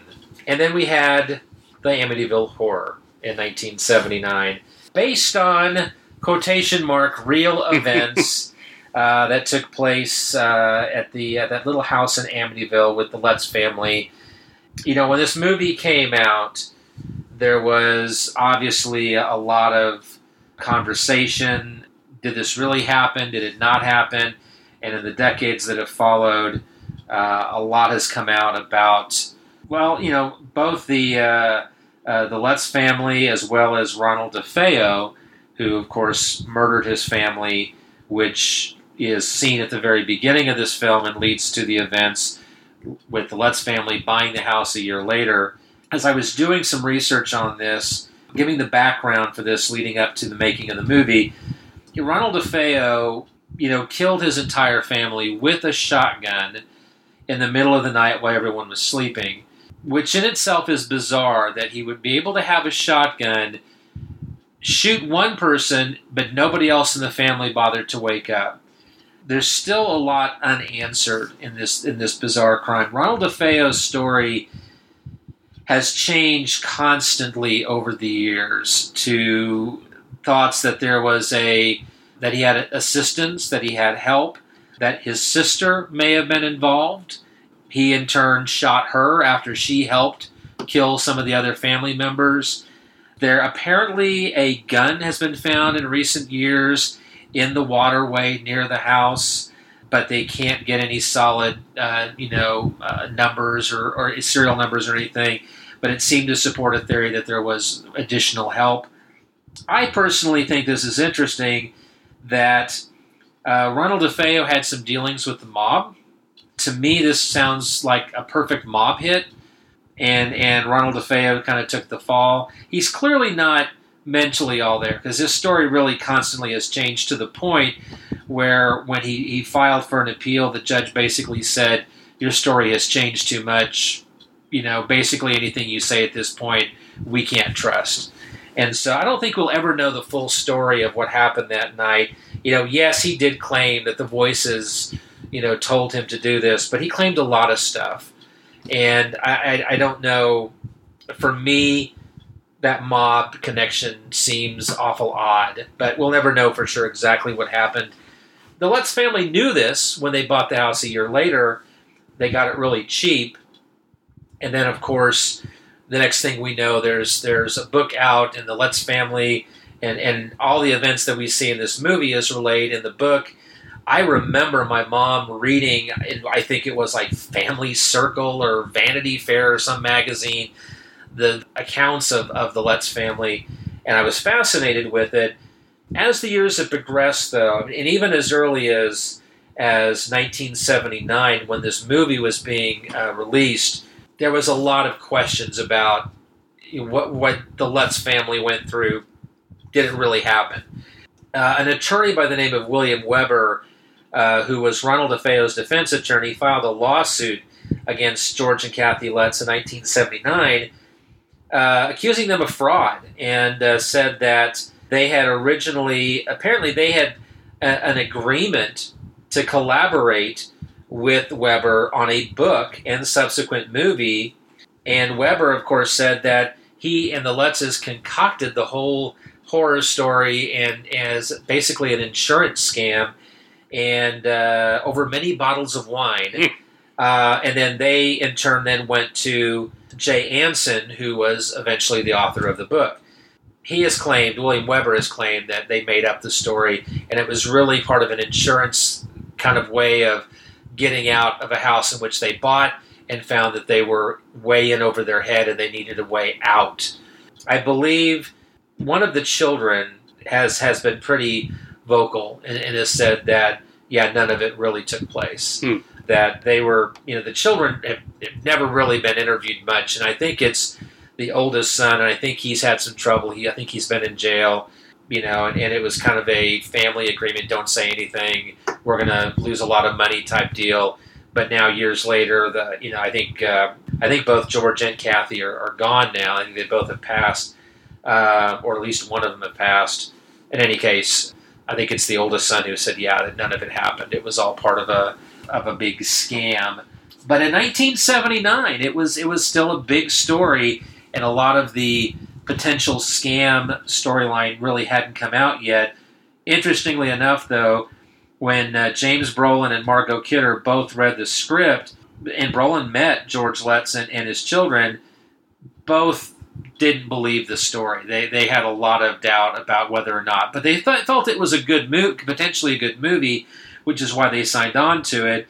James Brolin felt like there was a potential for this to be a moneymaker. He took less money up front with a promise of 10% of the gross sales, and the movie was such a big blockbuster, bigger than the production company thought. He went on to make about $17 million, which, as of four years ago, would have been uh, the equivalent of 55 million. Wow. So not a bad little deal for um, you know for at that time James Brolin was not a, a huge movie star. He had done some movies. He had done Fantastic Voyage. He'd done some appearances, a lot of TV work. Marcus Welby, three different episodes of Batman in the 60s. Uh, he had been in Westworld, which is probably, I think, his biggest movie. And then this film, which actually kind of hurt his career for a while. He was kind of a mean, Right. nasty guy in this movie, and and his his career kind of took a turn. But at this point, this was a big movie for him, and that was probably one of the biggest paychecks he collected. Being kind of smart and saying, "I'll take a percentage of the profits," feeling confident enough in the film, even though he didn't really believe the events were true. Yeah, I want to say a couple things about the time, um, 1979. So, first of all, that's just like a year past what we normally talk about on the podcast, but it totally fits in with uh, classic horror. It's one of those that I imagine there are others we'll talk about from time to time, even though it is a little bit past what we technically, eh, for our purposes, call classic horror.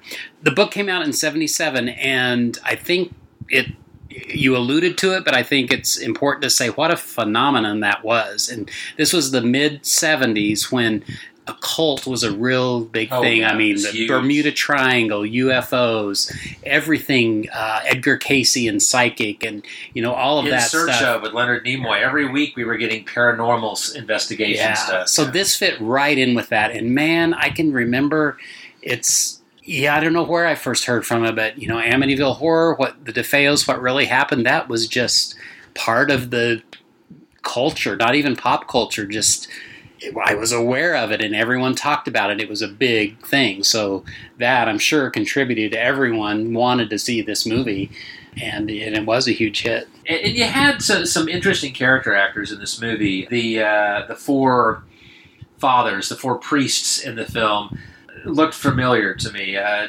John Larch, not a household name, played Father Nuncio. He was Clint's uh, Clint Eastwood's boss in Dirty Harry, and having just kind of seen that clip, I like recognized him again. A character actor usually pops up in kind of a bad guy or boss role. Murray Hamilton played Father Ryan. Now, a lot of people will recognize him as the mayor from Jaws. Um, And he was pretty highly billed because I noticed in Yes. the credits, and I, oh, I forgot he's in there. He's only in one scene, I think. He is only in one scene, yeah, but he he's been in a lot of different things. Again, a pretty well known character actor, and Jaws having come out just four years earlier, he he was pretty well known for that. I, I don't know if he was in Jaws two or not, which I think came out in seventy nine, maybe. So. If he's in that, that might explain why he was higher billed. Now, Don Stroud plays the younger Father Boland. I didn't recognize the name, didn't recognize him. He's actually has 163 credits uh, and is still acting. Uh, he's a, a character actor. He blends into the background. Uh, One of his most recent films, just a few years ago, was Django Unchained.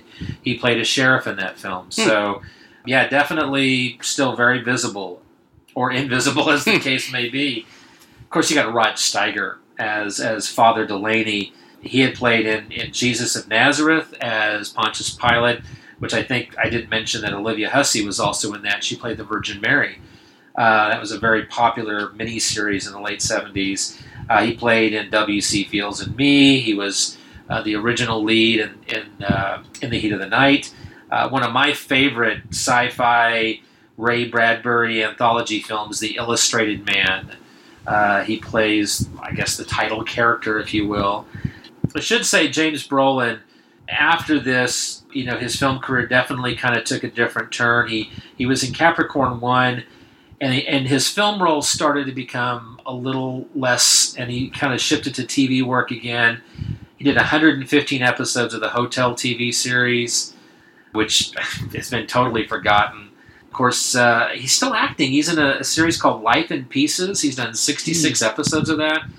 I think people probably recognize him and know him today, or maybe even confuse him with his son Josh Brolin, who is now a big name in movies, having two huge Marvel movies in the time span of what three weeks, The Avengers and, and Deadpool two. So Josh Brolin has has kind of uh, secured his his niche. And of course, he played Jonah Hex a few years back, which I think people rightfully forget. So you got a great cast, and and please, I, I I'm sure I'm interrupting you because I'm sure you're about to say this, but many people, myself included, know James Brolin as Mr. Barbra Streisand. Mr. Barbra Streisand, yes. indeed, indeed. And I think you know James Brolin is he's just he's I've always liked him as a, as an actor, and I know I've seen him in a lot of other little bit parts and stuff, and I remember him vividly from this film because you want to like him, you feel sorry for him, but man, he's an ass at times in this movie. Clearly under the influence I don't think, though, we really get really much of a redemption of his character by the end of the film. I mean, he, he spoiler oh. he, he, saves the dog. Yes, that's what I was going to say. He saves the dog, but you know, I, I didn't feel like we got a chance to really kind of see that nice, happy, gushy ending at the movie. I mean, it, it's resolved and they're safe, and, and that's probably the way the film should have ended. But up until that point, you know, until he finally kind of comes to his senses, is like yeah, there, there's a lot of crazy stuff happening, which I don't know. I would have left that house a whole lot sooner.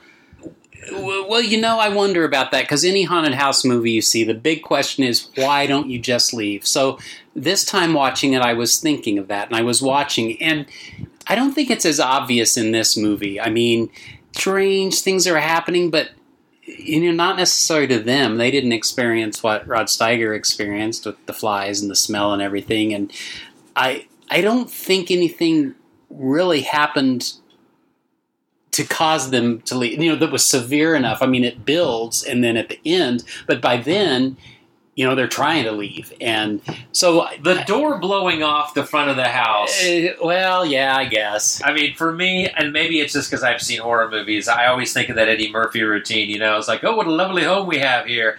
Get out. Oh sorry we gotta go. I, I, would like time to go i don't know uh, there, there, was a lot of uh, things but granted it kind of builds to the point where at the end everything i mean they, they had to leave i mean it was pretty obvious I, I think when I would have found the the room in the basement and I'm seeing a, a reflection of, of, myself or what appears to be myself, uh, I I'm going to go. But he wasn't in his right mind either. He was being influenced. That image, though, that is actually his brother with a beard playing. It's so quick. You think it's like, well, it kind of looks like him, but it's not him. That was intentional, and that was a fun little little uh, you know thing that they threw in there for the movie. Well, before we talk anymore, let's hear what Steve had to say yes. about this, and then I have something that may be a bit controversial that I have to say. Hi guys, this is Steve Turek again, and I just got done watching the Amityville Horror. Um, excuse me. Like I said before, it's like a second or third time I've seen it, but it's been like a couple of decades, and um, it was interesting. I, I think I enjoyed it more when I was younger than um, I did now. I still enjoyed it, but I, I remember it being a lot uh, scarier and stuff like that. I guess when you know when you're a kid, when you're, I think I was probably like 13 or 14 when I first saw it. You know, it holds it, it's a lot more suspenseful. also a lot uh, movies back then were different, so it was really able to hit you in the gut, so to speak. Um, but overall, I did enjoy it. I, I really, of course, I always like um, James Brolin, and um, I like how you could see his character go from being this um, um, charming, good husband, um, stepfather figure, and you can see the madness um, start to go into him. And of course, most people probably see him for the first time think he's going to end up being like in The Shining, with Jack Nicholson just trying to kill everybody and killing somebody.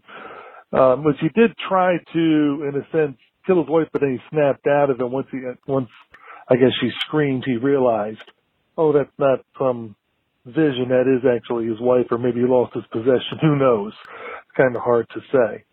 Um, I enjoyed Margot Kidder's acting in it. Also, um, it's, it's interesting with these three different films that you have her with uh, with completely different roles. This kind of being the caring, loving wife and mother, and um, going through and doing her own detective work to figure out what's going on, possibly, and that kind of stuff. Um, so I really like how um, this trilogy that you guys set up show her in different aspects in different ways. I don't know if you intended that on purpose or whether it was a happy accident, but whatever the case, it was it was nice. Um, out of the three films, I probably would say I enjoyed this one the least. I'd probably give it six out of ten upside down crucifixes. I forgot to rate Sisters, and with Sisters, I would probably say eight out of ten Reynolds knives um, making it the best one of the three, in my opinion. And um, other things to say about the Amityville Horror. I mean, it's a good ghost story, horror house type story, and um, really, I did like the Rod Steiger Steiger role with Father Delaney. The thing to me that really didn't go anywhere was the sergeant's role. You know, because obviously when he first come in there, he was there. They introduced him when the murder first happened he shows up there, realizes that um, uh, George Lutz's character looks virtually the same as the person who did the murders the year before. He was going through and doing his own investigation, and you see him outside the house several times, watching it at night. You see him follow the other priest. You see him actually follow um, Kathy Lutz to the one father who then leads them to Father Delaney. So you're expecting him to go talk to Father Delaney, and it doesn't happen. It's just, and that's the last time I saw of him was there. so it was almost like, to me, what was the point of having the sergeant role there? It, couldn't have been to add time because the movie was almost two hours long. So it wasn't like they needed it to add it you know, to the, to fill out the time frame for, for theatrical production or, or, you know, sending out. So I don't really know what that character's role was or what it was needed for. Otherwise, I mean, like I said, it was like a six out of ten. I mean, I enjoyed it. I think if I was to rate it when I was first saw it, when I was ooh like eleven or twelve years old, I probably would have put it at like a nine out of ten you know, because that, that, that, I just remember that sucker just scaring me. And I think that's what happens sometimes when you go back to a movie that you saw when you were young. It doesn't always hold up as well to that first time you, you know, the youthful vision that's etched in your memory and so on. I did like it that the dog actually survived. I kept, I forgot whether the dog lived or died. I'm like, oh, please don't kill the animal. So that was nice. Thank you, Steve. That you bring up some good points. The the part about the the sergeant is is definitely a good point. I've got one though to to top that.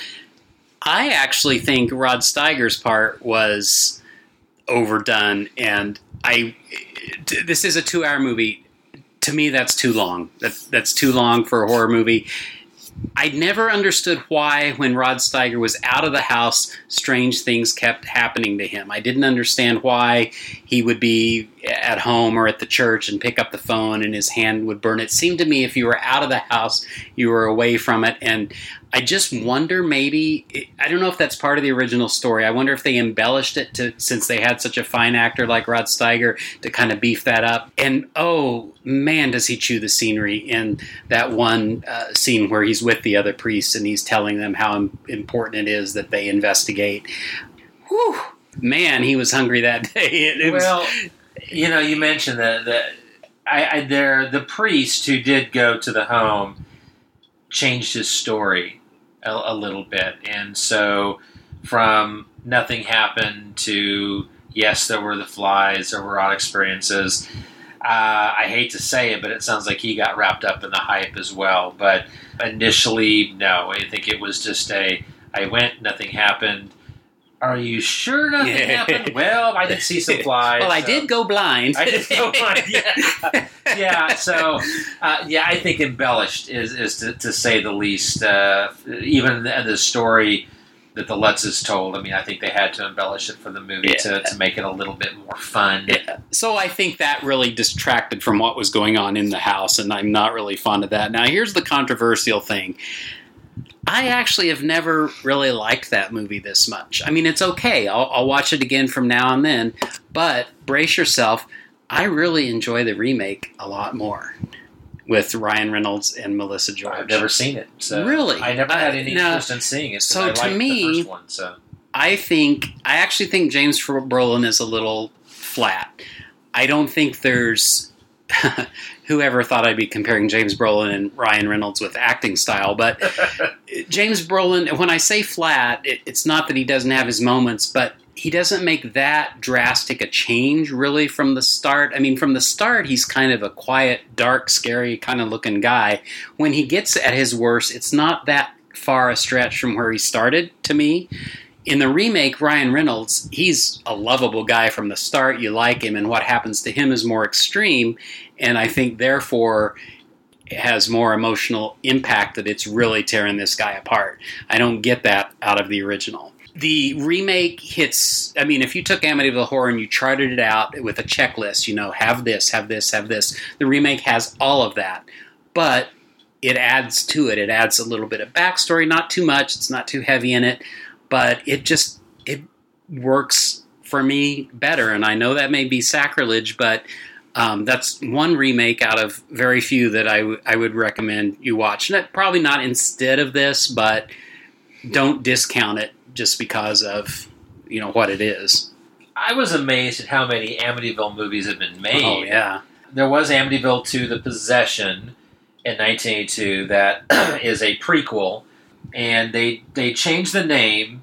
It's not the DeFeo family, it's the Montelli family. That's because of the lawsuit that was happening at that point.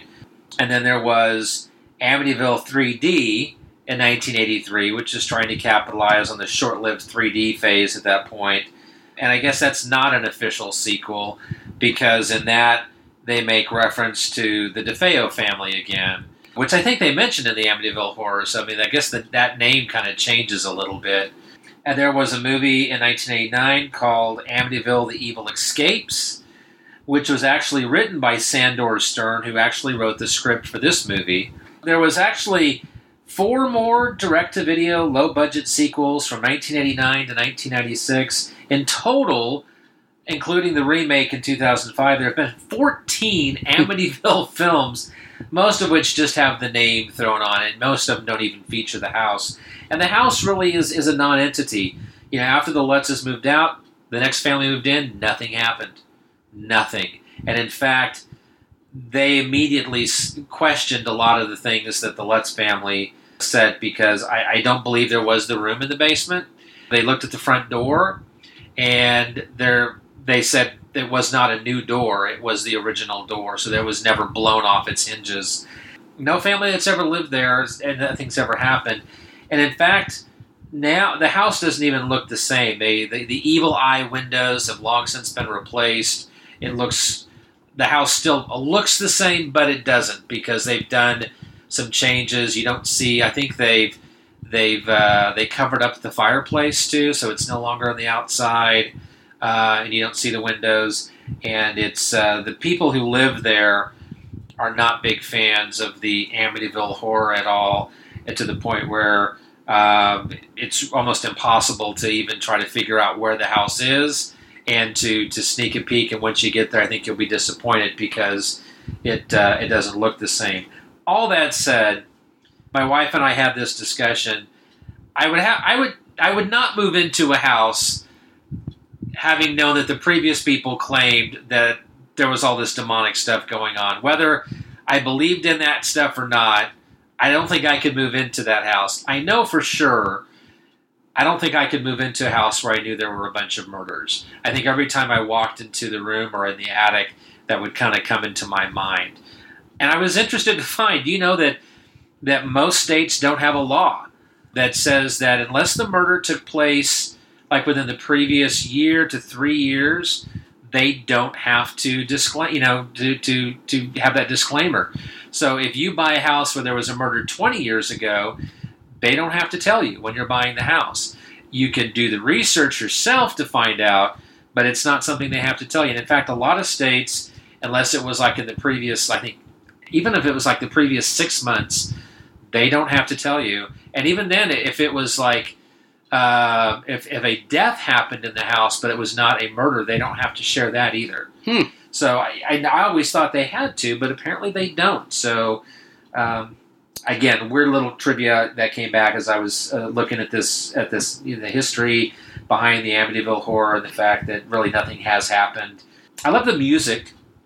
Kind of shifting gears real quick. Yeah, Lalo Schifrin. Lalo Schifrin, Mission Impossible fame. It's it's creepy music and it adds to the suspense of the film. I will I will agree with what uh, Steve said is that the movie, you know, it, it's not as scary as it once was. Mostly because I'm older. All, mostly because I've read all of the the stuff to find out well it's not really real. Whether you believe in that kind of stuff or not, I think when you find out that yeah, it's all it was all kind of faked and, and none of it really did happen. It, it, takes something away from the story a little bit when they say based on a real story. It's like no, no, it's not really based on a story that was fabricated. To me, it takes something a little bit away. But I like the performances. I like Margot Kidder in the movie. I think she was at her loveliest at this at this point. She really looked beautiful in this film, and uh, I like James Brolin. Although again, I agree he's a little flat. I think that's the way the role was written, though. I have a theory about Margot in this, Kathy Lutz. Imagine that Barb from Black Christmas lived. I believe that Kathy Lutz is a grown up Barb. She's cleaned up her act, Okay, but okay. there's that point where she's like, hey, you want to go grab a beer and, you know, sit by the lake. That is something, you know, Barb's cleaned up her act, but she still enjoys a drink, and that's still that you know that's part of Kathy. I I just. I could see her being an older, more mature Barb. I could see that. I could see that. So here's my little thing. Did you catch when she's washing dishes? She is humming a song. It's the love theme from Superman. Really? Now I didn't catch that. Did I have know? to go. I'm going to have to go back and see that. I just read that shortly before we started recording. Ah. So uh, I'm, I'm going to have to go back. I know the scene, so I'm like, okay, okay. I'm going to have to go back and see if I can hear that. Uh, might have been a little something she threw in just under the uh, just under the radar. I, I will say the film is directed by Stuart uh, Rosenberg. He did lots of TV work, some Twilight Zone, some Alfred Hitchcock. Another Star Trek connection. He was uh, d- directed a lot of the episodes of The Defenders, which is William Shatner's series just before he did Incubus and Star Trek. And following this movie, uh, Rosenberg did uh, The Pope of Greenwich Village and Brubaker. So he had a couple of big Hmm. movies directly after this. Uh, I think he has since passed. I would say for me, I enjoyed the Amityville Horror not as much as I used to. Uh, I agree, two hours is, is, is too long. It does kind of drag on in places. I kind of want to see the 2005 film now. I, I'd never had an inkling to because I'm, I'm just not a big fan of, of what I view as unnecessary remakes. But you brought up some good points. So I think I may may put that on the uh, ever growing list of films. Yeah, yeah, I'd be curious to see what you think. So, a, a couple more things about Margot Kidder, and there is a another interview on the DVD for Amityville Horror, which I think is from MGM.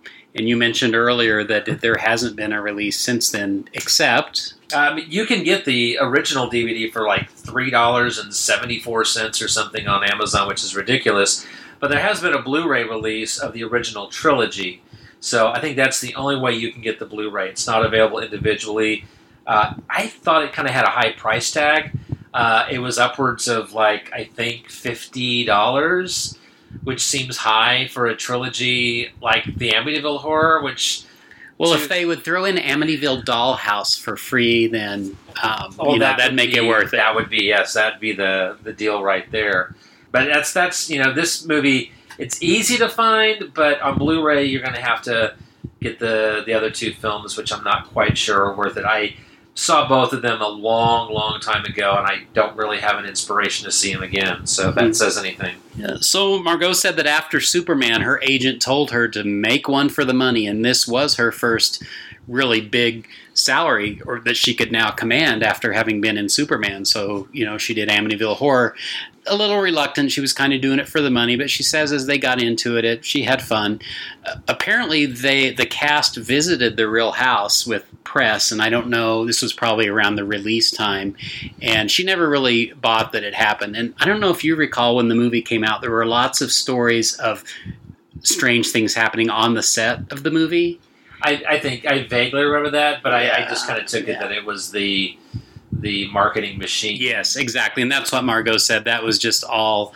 oh, how did she say it? They- concocted things that were happening. trying to recreate that Exorcist vibe, where there were a lot of weird things that happened on the filming of that movie, and a lot of deaths and such, and that makes good press, right? So I think coming what just five years after that, five six years, yeah, I'm sure somebody said we got to do the same thing. And, uh, yeah.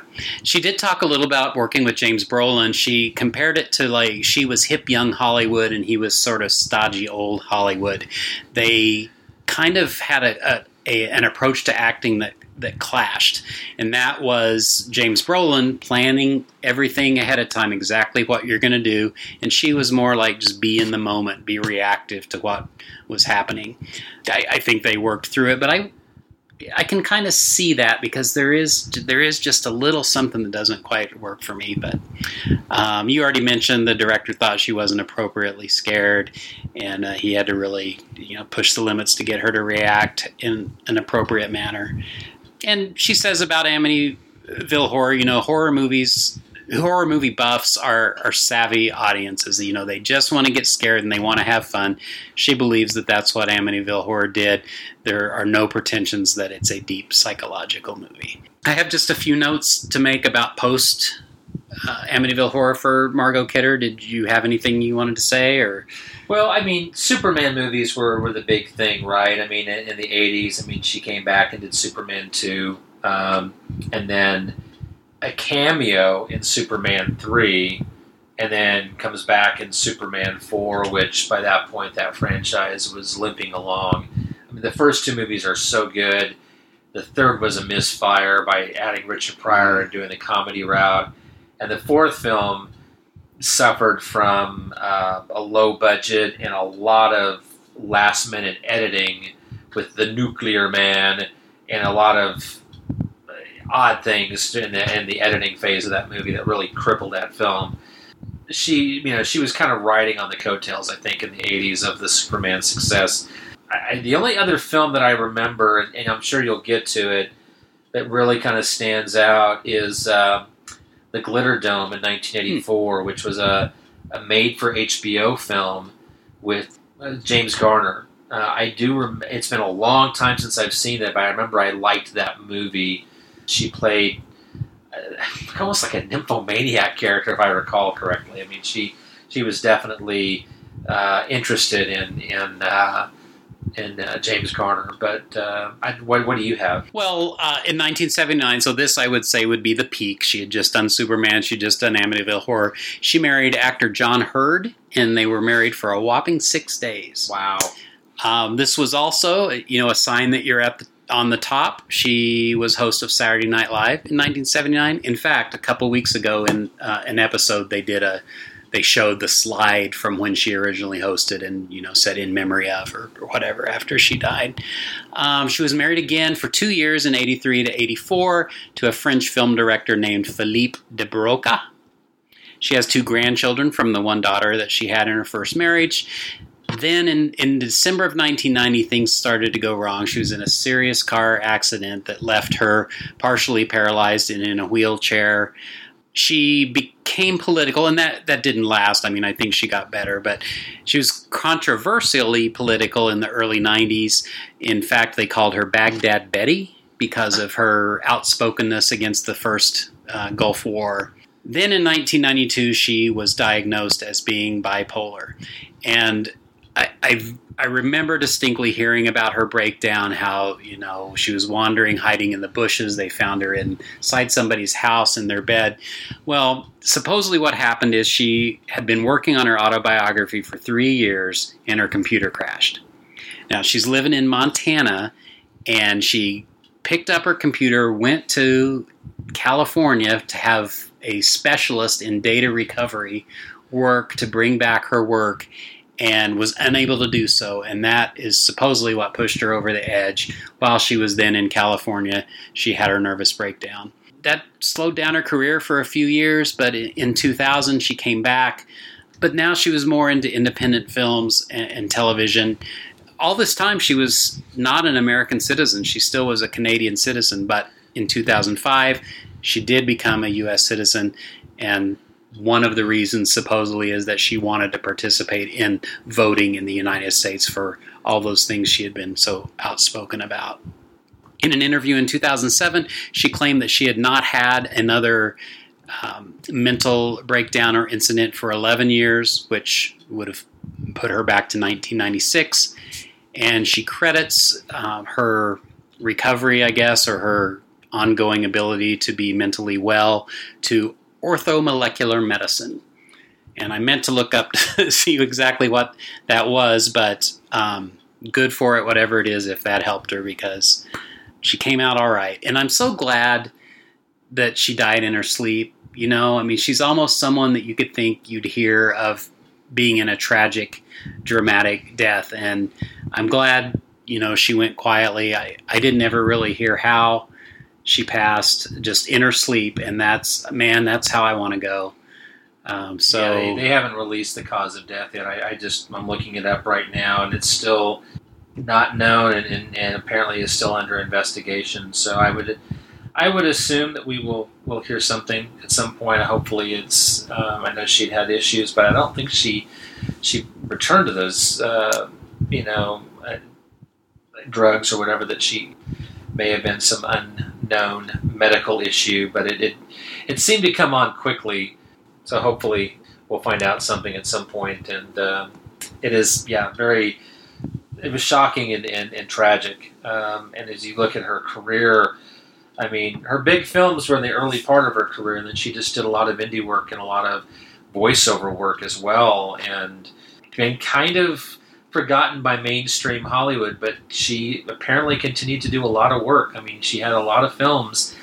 Sadly, I didn't recognize a lot of the titles in the last, you know, you know, really 20 years of her career. I mean, occasion she did like cameo in, in the John Candy film Delirious and a cameo in the 94 Maverick film, which seems odd to me. And I honestly saw both those films and don't remember her in them. Yeah. So I think she just kind of like a lot of actors and actresses, I mean, they have their their their big moment, uh, and when it happens earlier in their career, you know, they continue to act for 20, 30 years in films that get seen but aren't big blockbuster films, and and they kind of continue to work. They're paying the bills, the lights are on, food's on the table, but their their big glory days are, are behind them, and, and a lot of them prefer that in the latter part. I don't know, you know if Margot ever talked about that, you know, if she missed those days where she was a big star, or if she appreciated. I, I my gut is telling me maybe she appreciated being out of the limelight after the issues that she had, and just probably was happy just to continue to work and, and live a more calm and, and less less mainstream lifestyle. But that's yeah. just a speculation. Yeah, and you said you know a, a, period of their career where they're at a peak. You know that that's all you really need. I mean, this period was for us being horror fans and comic book fans as well. You know, that's all we need is like a decade of her being in these movies that we like and enjoy, and to be able to watch her. And you know, that's great. I'm I'm sad, but you know, God bless her and and rest in peace. Hey, Rich and Jeff, it's Jonathan. Um, just checking in again and eagerly anticipating the next episode of the Classic Horrors podcast. I'm super excited about your Margot Kidder uh, focused episode. That's going to be really exciting. I think she did some great work, uh, you know, in the 1970s in the horror genre, as you guys well know. So, um, Sisters is a real classic, kind of a forgotten classic. I feel like uh, Brian De Palma doing some of his best work, I believe, in that film. Uh, Margot Kidder is amazing in it. I feel like it's probably the three films you guys are covering. I kind of feel like this is the one where she shows most of her range. Obviously, playing you know separated Siamese twins, one very sweet, one terrifying, and a psychopath. But uh, great film. I have to revisit it actually. It's been a long time. Great Bernard Herrmann score. Um, you know, a lot of people describe it as De Palma's take on Hitchcock. Yes, definitely a great film. Black Christmas. It's interesting. I had my wife watch that. She had never seen it before, and we uh, uh, watched it. Oh God, I guess about a year or two ago. And she was expecting more of a campy, kind of fun, campy horror film and was and and even though there is some camp in it, she was taken aback, and I was too the first time I saw it. I have to say, with how much that film, how effective it is at getting under your skin. It's a truly creepy film, and it's also amazing to believe that Bob Clark directed that same gentleman. I'm sure you guys are going to cover this. Uh, you know, the same um, gentleman that directed A Christmas Story of all films. Uh, Margot Kidder's great in this one as well very different character, obviously from Sisters, kind of brash, plucky, kind of foul-mouthed sorority sister, but she does very well in that. And then thirdly, Amityville Horror, great film, classic, um, 1970s um, haunted house film, uh, kind of comparing to Burnt Offerings, which I know uh, Jeff is a big fan of that one. Came a few years earlier, I believe. But Amityville is the kind of film we all saw on television growing up and creeped us all out, and it's still effective today. You watch that now, and it's still um, still is a significant creep factor. Um, and Margot Kidder's great in that as well as this kind of poor this woman who's just stuck in such a difficult spot. And, You know, the fact that they have this new house, you know, they're you know, uh, in some financial straits and things are just kind of falling apart around her and she's trying to keep it together. Yeah, so Amityville Horror, definitely worth checking out if you haven't seen it. I have a feeling the majority of your fans and your listeners have, uh, have seen it before, but really excellent film. film. Like I said, Margot Kidder's great. Rod Steiger, who's, you know, obviously a kind of a legend in his own right. James Brolin is great in that film and some smaller character actors, uh, playing smaller parts that also you know, very effective in the film. But um, I actually don't live. I live in Queens, New York, as you guys know, not far from uh, Long Island, and I have yet to be out to visit the house where that was filmed. At least the exterior, the famous shot with the two windows that kind of look like eyes. I believe the house is still standing. Uh, I'm not sure who owns it now or what you know what has uh you know what state it's in if it's something you can even I, you know, I, I'm sure it's privately owned at this point, um, still privately owned. I wouldn't mind getting out for a little uh, uh, iconic horror setting uh, visit with uh, with my wife. So maybe we'll do that sometime. And lastly, I was Chris Page and I were chatting uh, on Facebook a little bit. We're both commiserating. Uh, he was sorry to hear too that you guys can't make Monster Bash, but obviously understands and uh, we all have to do our share of adulting. So, but yeah, we're commiserating, and uh, we'll still have a good time. But we'll miss you guys. You know, hopefully we'll all be there next year. Um, again, the show's been great. I've been actually checking out bits and pieces of your. Uh, you've been bringing back a couple of the episodes you've done uh, recently, I believe, the Brain episode with Donovan's brain and the other films, and I'm drawing a blank on the one you did before that. But anyway, that's been nice, and just keep up the great work. Show's been awesome as usual. Really excited about the next episode. I am off to the Quad Cinemas tonight to see Revenge of Frankenstein. They're doing that Hammer retrospective, which should be great. They've a lot of restored 35 millimeter, prints, um, some in digital but they're doing a bunch of Hammer films. So I have Movie Pass, as I think I explained to you guys offline, uh, which is amazing. You can see one movie a day. So this is a great time, pre-baby, to uh, to watch some Hammer in a theatrical setting, which I've never been able to do. So, and Revenge of Frankenstein is a, you know, obviously considered a classic, one of the best of the um, Frankenstein uh, Hammer films. So, I think I've gone on long enough. Take care, guys, and we'll talk soon. Yeah, uh, take care. Bye, guys. Thank you, Jonathan. That, that was a great summary. That's why we saved that message for the end, the, the way you summarize the three movies. And I, I really appreciate that. Thanks a lot. And extremely jealous about uh, the Hammer uh, Film Festival or whatever is going on. I am a little curious on why it's just Revenge of Frankenstein. I think I'd be going every night to see those movies. So uh, let us know what else you see, if anything, and, and what you think of them. Yeah, definitely. You know, you, and your words about commiserating that we're not going to be there. We're commiserating as well.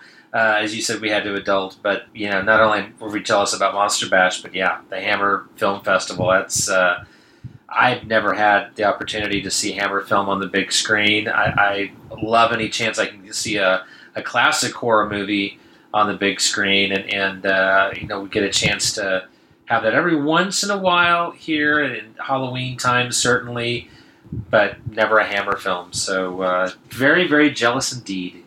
Yes. And you also, you heard us say earlier, please feel free to give us a call, leave us a message from Monster Bash, call afterwards and give us a, an update. Help us feel like we were actually there. And uh, I've said it before, probably say it again, but you know, the thing I'm going to miss most is seeing you guys again after meeting you last year and getting to hang out and spend time with you. So yeah, hopefully we'll all be there. I, I know we're going to be there by hook or by crook next year. Hopefully all of you will as well. Yeah, what's the youngest uh, person we saw there? I think he can bring his baby next year. I think so. I don't know why why you couldn't. I mean, still be sleeping at that point. And you gotta get them started early. You know, I mean, you can't waste a minute. You never know what's going to happen in life. You got to get them started watching horror movies. And considering that the event started at nine in the morning, and, and the first couple of nights go to like three in the morning, there's a whole lot of option in there. I mean, even even you know if you got to take care of the baby you you can join us for the one o'clock a.m movie or something yeah you'll be used to being up at all hours at, at that time exactly so. Okay, well, let's go through uh, our, our normal end of show items here. Uh, there aren't a lot of home video releases in June, which is good. I'm haven't even recovered from May yet, and still need to order some things that came out last month. Night of the Lepus from 1972, that classic, classic TV movies coming out from Shout Factory on The Night of the Lepus. I forgot. That's you right. You challenged me to yes, do it. Yes. Okay.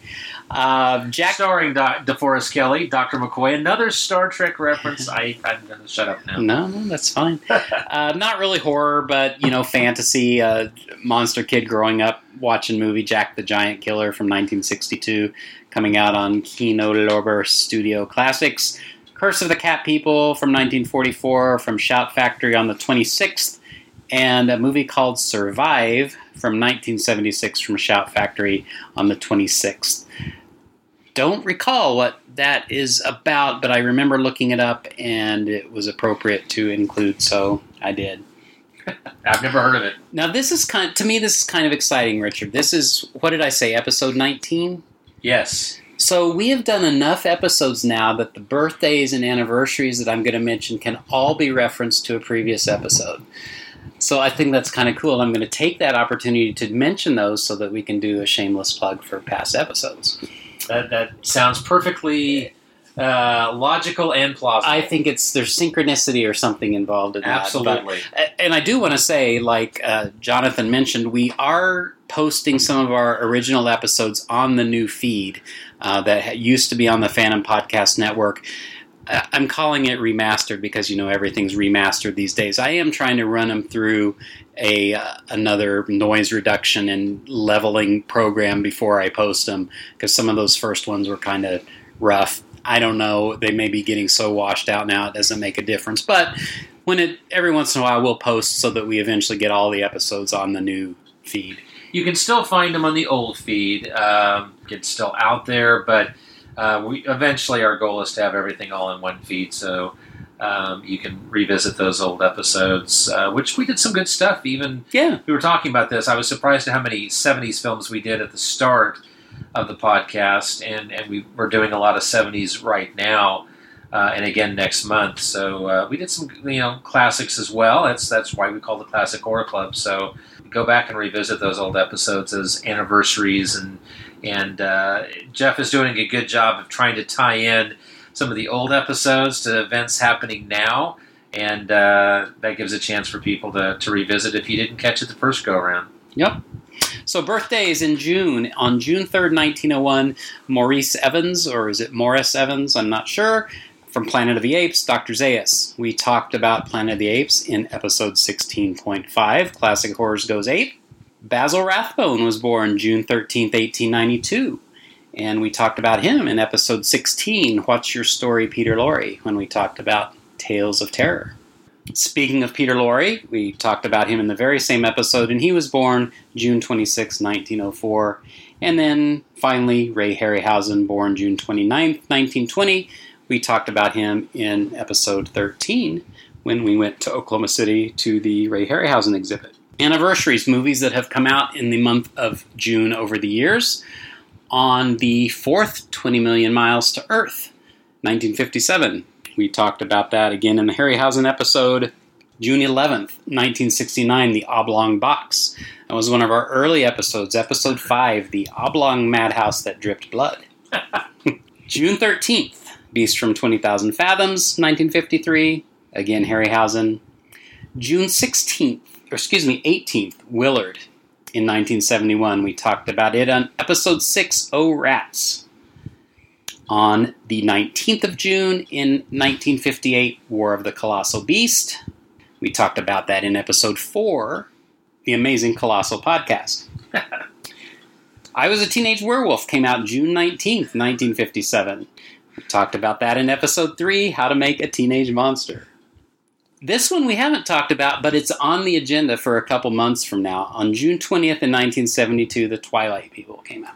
Preemptive uh, strike there. June 23rd, the sequel to Willard Ben came out in 1972.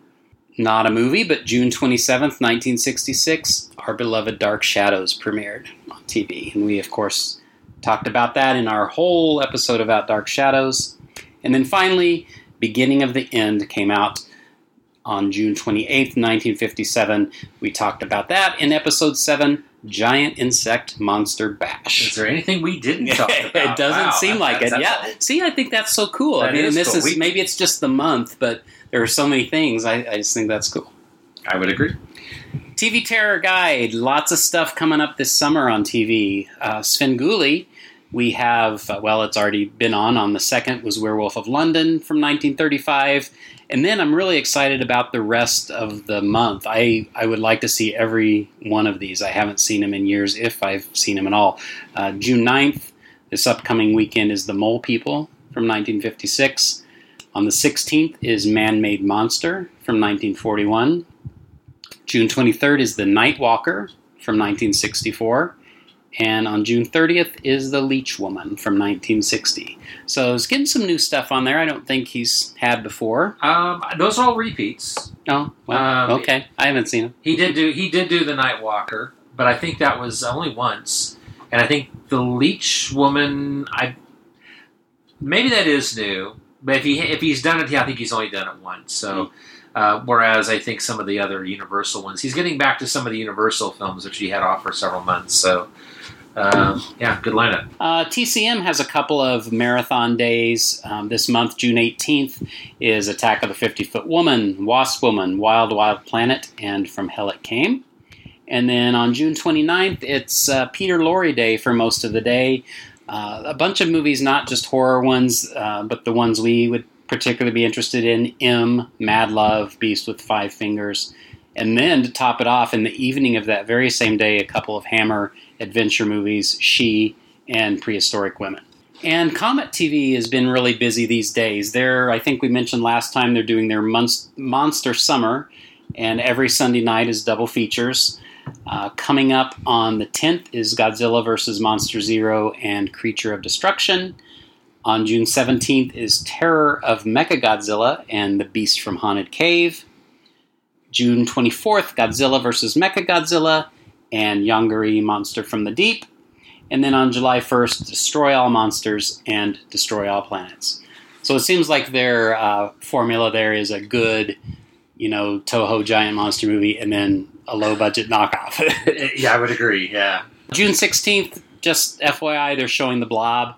Uh, so if you haven't seen that or want to see it again, you can on Comet TV.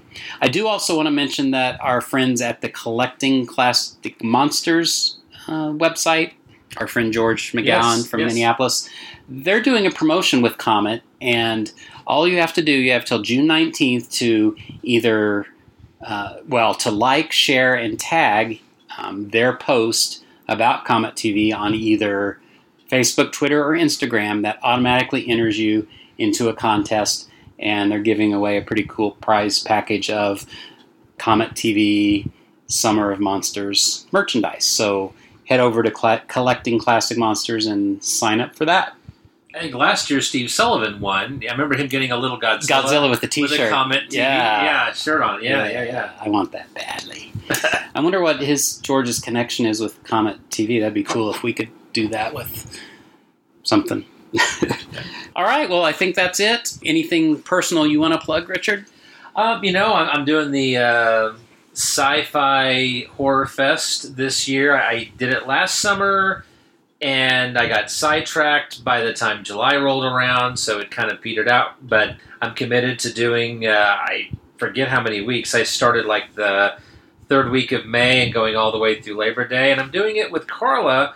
So we're revisiting some films that she's seen, a lot of first time films for both of us. And uh, in addition to my thoughts, I'm also throwing her thoughts out there as well. I thought it'd be kind of fun to do that, and uh, since this is kind of her journey as well. So something a little different. We're having fun with it, and that's uh, we're doing it every Friday. Beyond that, podcasting. I've had some reviews recently over at Dread Media uh, on the monthly Memiverse audio cast, uh, the Kansas City Crypt, and I just recorded an episode of the B Movie Cast with uh, Nick and Mary over there, where we talk about Incubus with William Shatner. That'll be coming up uh, sometime, I believe, in the month of June.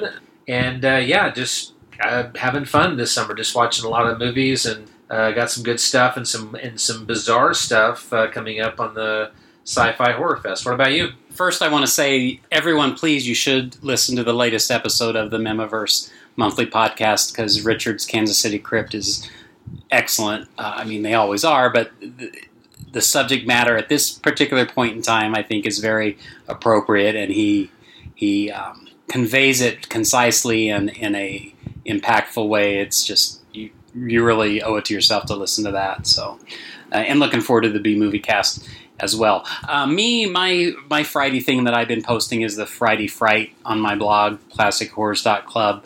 The next one will be The Creature with the Blue Hand, which was an incredibly fun movie from the mid 60s. Also, doing some writing for the, the We Belong Dead magazine and the Unsung Horrors group. Richard, I haven't told you this because you've been so good to support me and always buy something. Well, I I'm buying the next one, and it's the latest issue of We Belong Dead, number twenty. It hasn't come yet, so I haven't even told you. But cat's out of the bag now. I have an article in there called "The Strange Loves of Dr. Jekyll," and it's sort of a perspective of the different Dr. Jekyll and Mr. Hyde films Ooh. from the the perspective of his relationship with the woman in each of those ah. movies. So I thought it was kind of a, you know, they say, hey, will you write about Dr. Jekyll and Mr. Hyde? Well, what the hell do you say at this point, you know? I, so, I did a month of Dr. Jekyll and Hyde movies on the Monster Movie Kid blog years ago. I'm talking like probably 2013, I think, maybe 2014 had a lot of fun with it, and there was a lot of films that don't get talked about. So, I, yeah, I'm definitely interested to to read that. So I will give that to you as soon as it arrives. And then the the next book they're going to do is a, a celebration of Vincent Price, like they did with the Peter Cushing. And my chore for that one is the television career of Vincent Price. So I'm watching a lot of old 50s TV right now, and I am loving it. That is some fun stuff. Have you seen Vincent Price on uh, the Jack Benny show? Well, you mentioned that Yeah. you'd seen that, or you posted on Facebook, and no, I have not. And I love the old Jack Benny show, so It is something. It is really fun. I, I love uh, those books. Are amazing. Those those those are so fantastic. That's a guaranteed buy for me. And Vincent Price, absolutely. I gotta ask, you're doing TV work. Are you going to be covering his 1980s, like Escapes? I think. Is, yeah, I don't. I haven't really decided. Yeah, I want to. I want it to cover his career, and I'm. I'm thinking of maybe chunking it. But yeah, I'm going to do the whole thing, and I'm inclined towards the '70s because you know I grew up seeing him on the Brady Bunch and Love Boat and all of that. Bionic Woman. Um, yeah, yeah. So I, I'm not sure, but there's a lot of stuff to watch that I've never seen before, just to sort of get a taste. And it's interesting so far, just the places he is in in his career with the movies he's made and the type of TV show he does. And I'm not even at the point where he's gotten into horror movies yet. And I just forgot or never knew what a movie star he was. Oh, he you know? was, yeah. Uh, and Yeah. that's you know we kind of focus in on that other because of you know our interests, but it's fascinating. I'm really enjoying that. So anyway, that's what I'm doing. So I guess that's it. Did we say what we're doing next episode? Well, we're, we're doing the Dark Shadows episode next month, and we are going to have our, our good friend uh, uh, Steve is going to be here with us talking about Night of Dark Shadows and House of Dark Shadows and his journey uh, with Dark Shadows. So that's going to be coming up for July, and I know we've got some good stuff planned for the months after that. We're talking maybe some Bela Lugosi classics, going back to some creaky old black and white classics. We've got some Dr. Moreau goodness coming up. Uh, we have the It's Alive trilogy is still on the horizon, possibly before the end of the year, I believe, coming down the pike. So we've got a lot of good stuff. Next month it's Dark Shadows, and I, I'm interested. I'm ready to talk about those films. I have been I've, di- I've been wanting to talk about those for a long time, and you've made some cryptic comments that we're going to definitely have to uh, Absolutely, address. So, absolutely. So yeah, lots of good stuff coming. We man, we're gonna hit episode twenty, and I, I think we're going strong. I'm loving this. I'm loving the participation. Oh, the other thing for next episode is I hope we have some Monster Bash reports. So, you know, all all of you guys that have been calling in, let's include that in the next episode Yeah, as well. and and a challenge too. I'll lay out there. Uh, hopefully, you're out there listening. Uh, Steve Sullivan, uh, another Dark Shadows fan. Uh, call in with your comments on the movies. I know we we had some some great comments from you when we did the Dark Shadows retrospective the first time. I, we may have to I may have to lay down the challenge on on Facebook and say, hey, call in with some feedback and let us know so we can include you in the next episode because. Uh, I guess our second almost annual Dark Shadows episode. I don't know. Maybe maybe we'll make a uh, may a third annual. Dark I love Shadows. that idea. I love it. All right, well, Richard, enjoyed it as always. Everyone out there, take care, and we'll see you next month. Take care until next time. And as we close out, we've got uh, a song that, that I think is a perfect way to end the Margot Kidder retrospective. Can You Read My Mind? The love theme that was featured in Superman the movie in 1978, the great uh, John Williams soundtrack. I think it's a perfect way to, to wrap up the episode. Take care. We'll be back next month.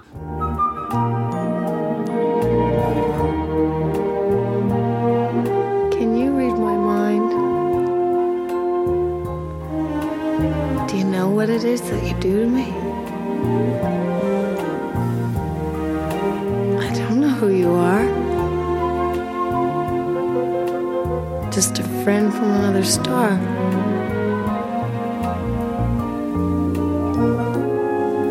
Here I am, like a kid out of school, holding hands with a god.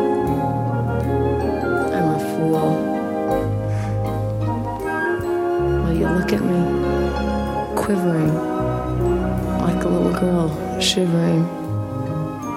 You can see right through me. Can you read my mind? Can you picture the things I'm thinking of? wondering why wonderful things you are. You can fly. You belong in the sky. You and I could belong to each other. If you need a friend, I'm the one to fly to.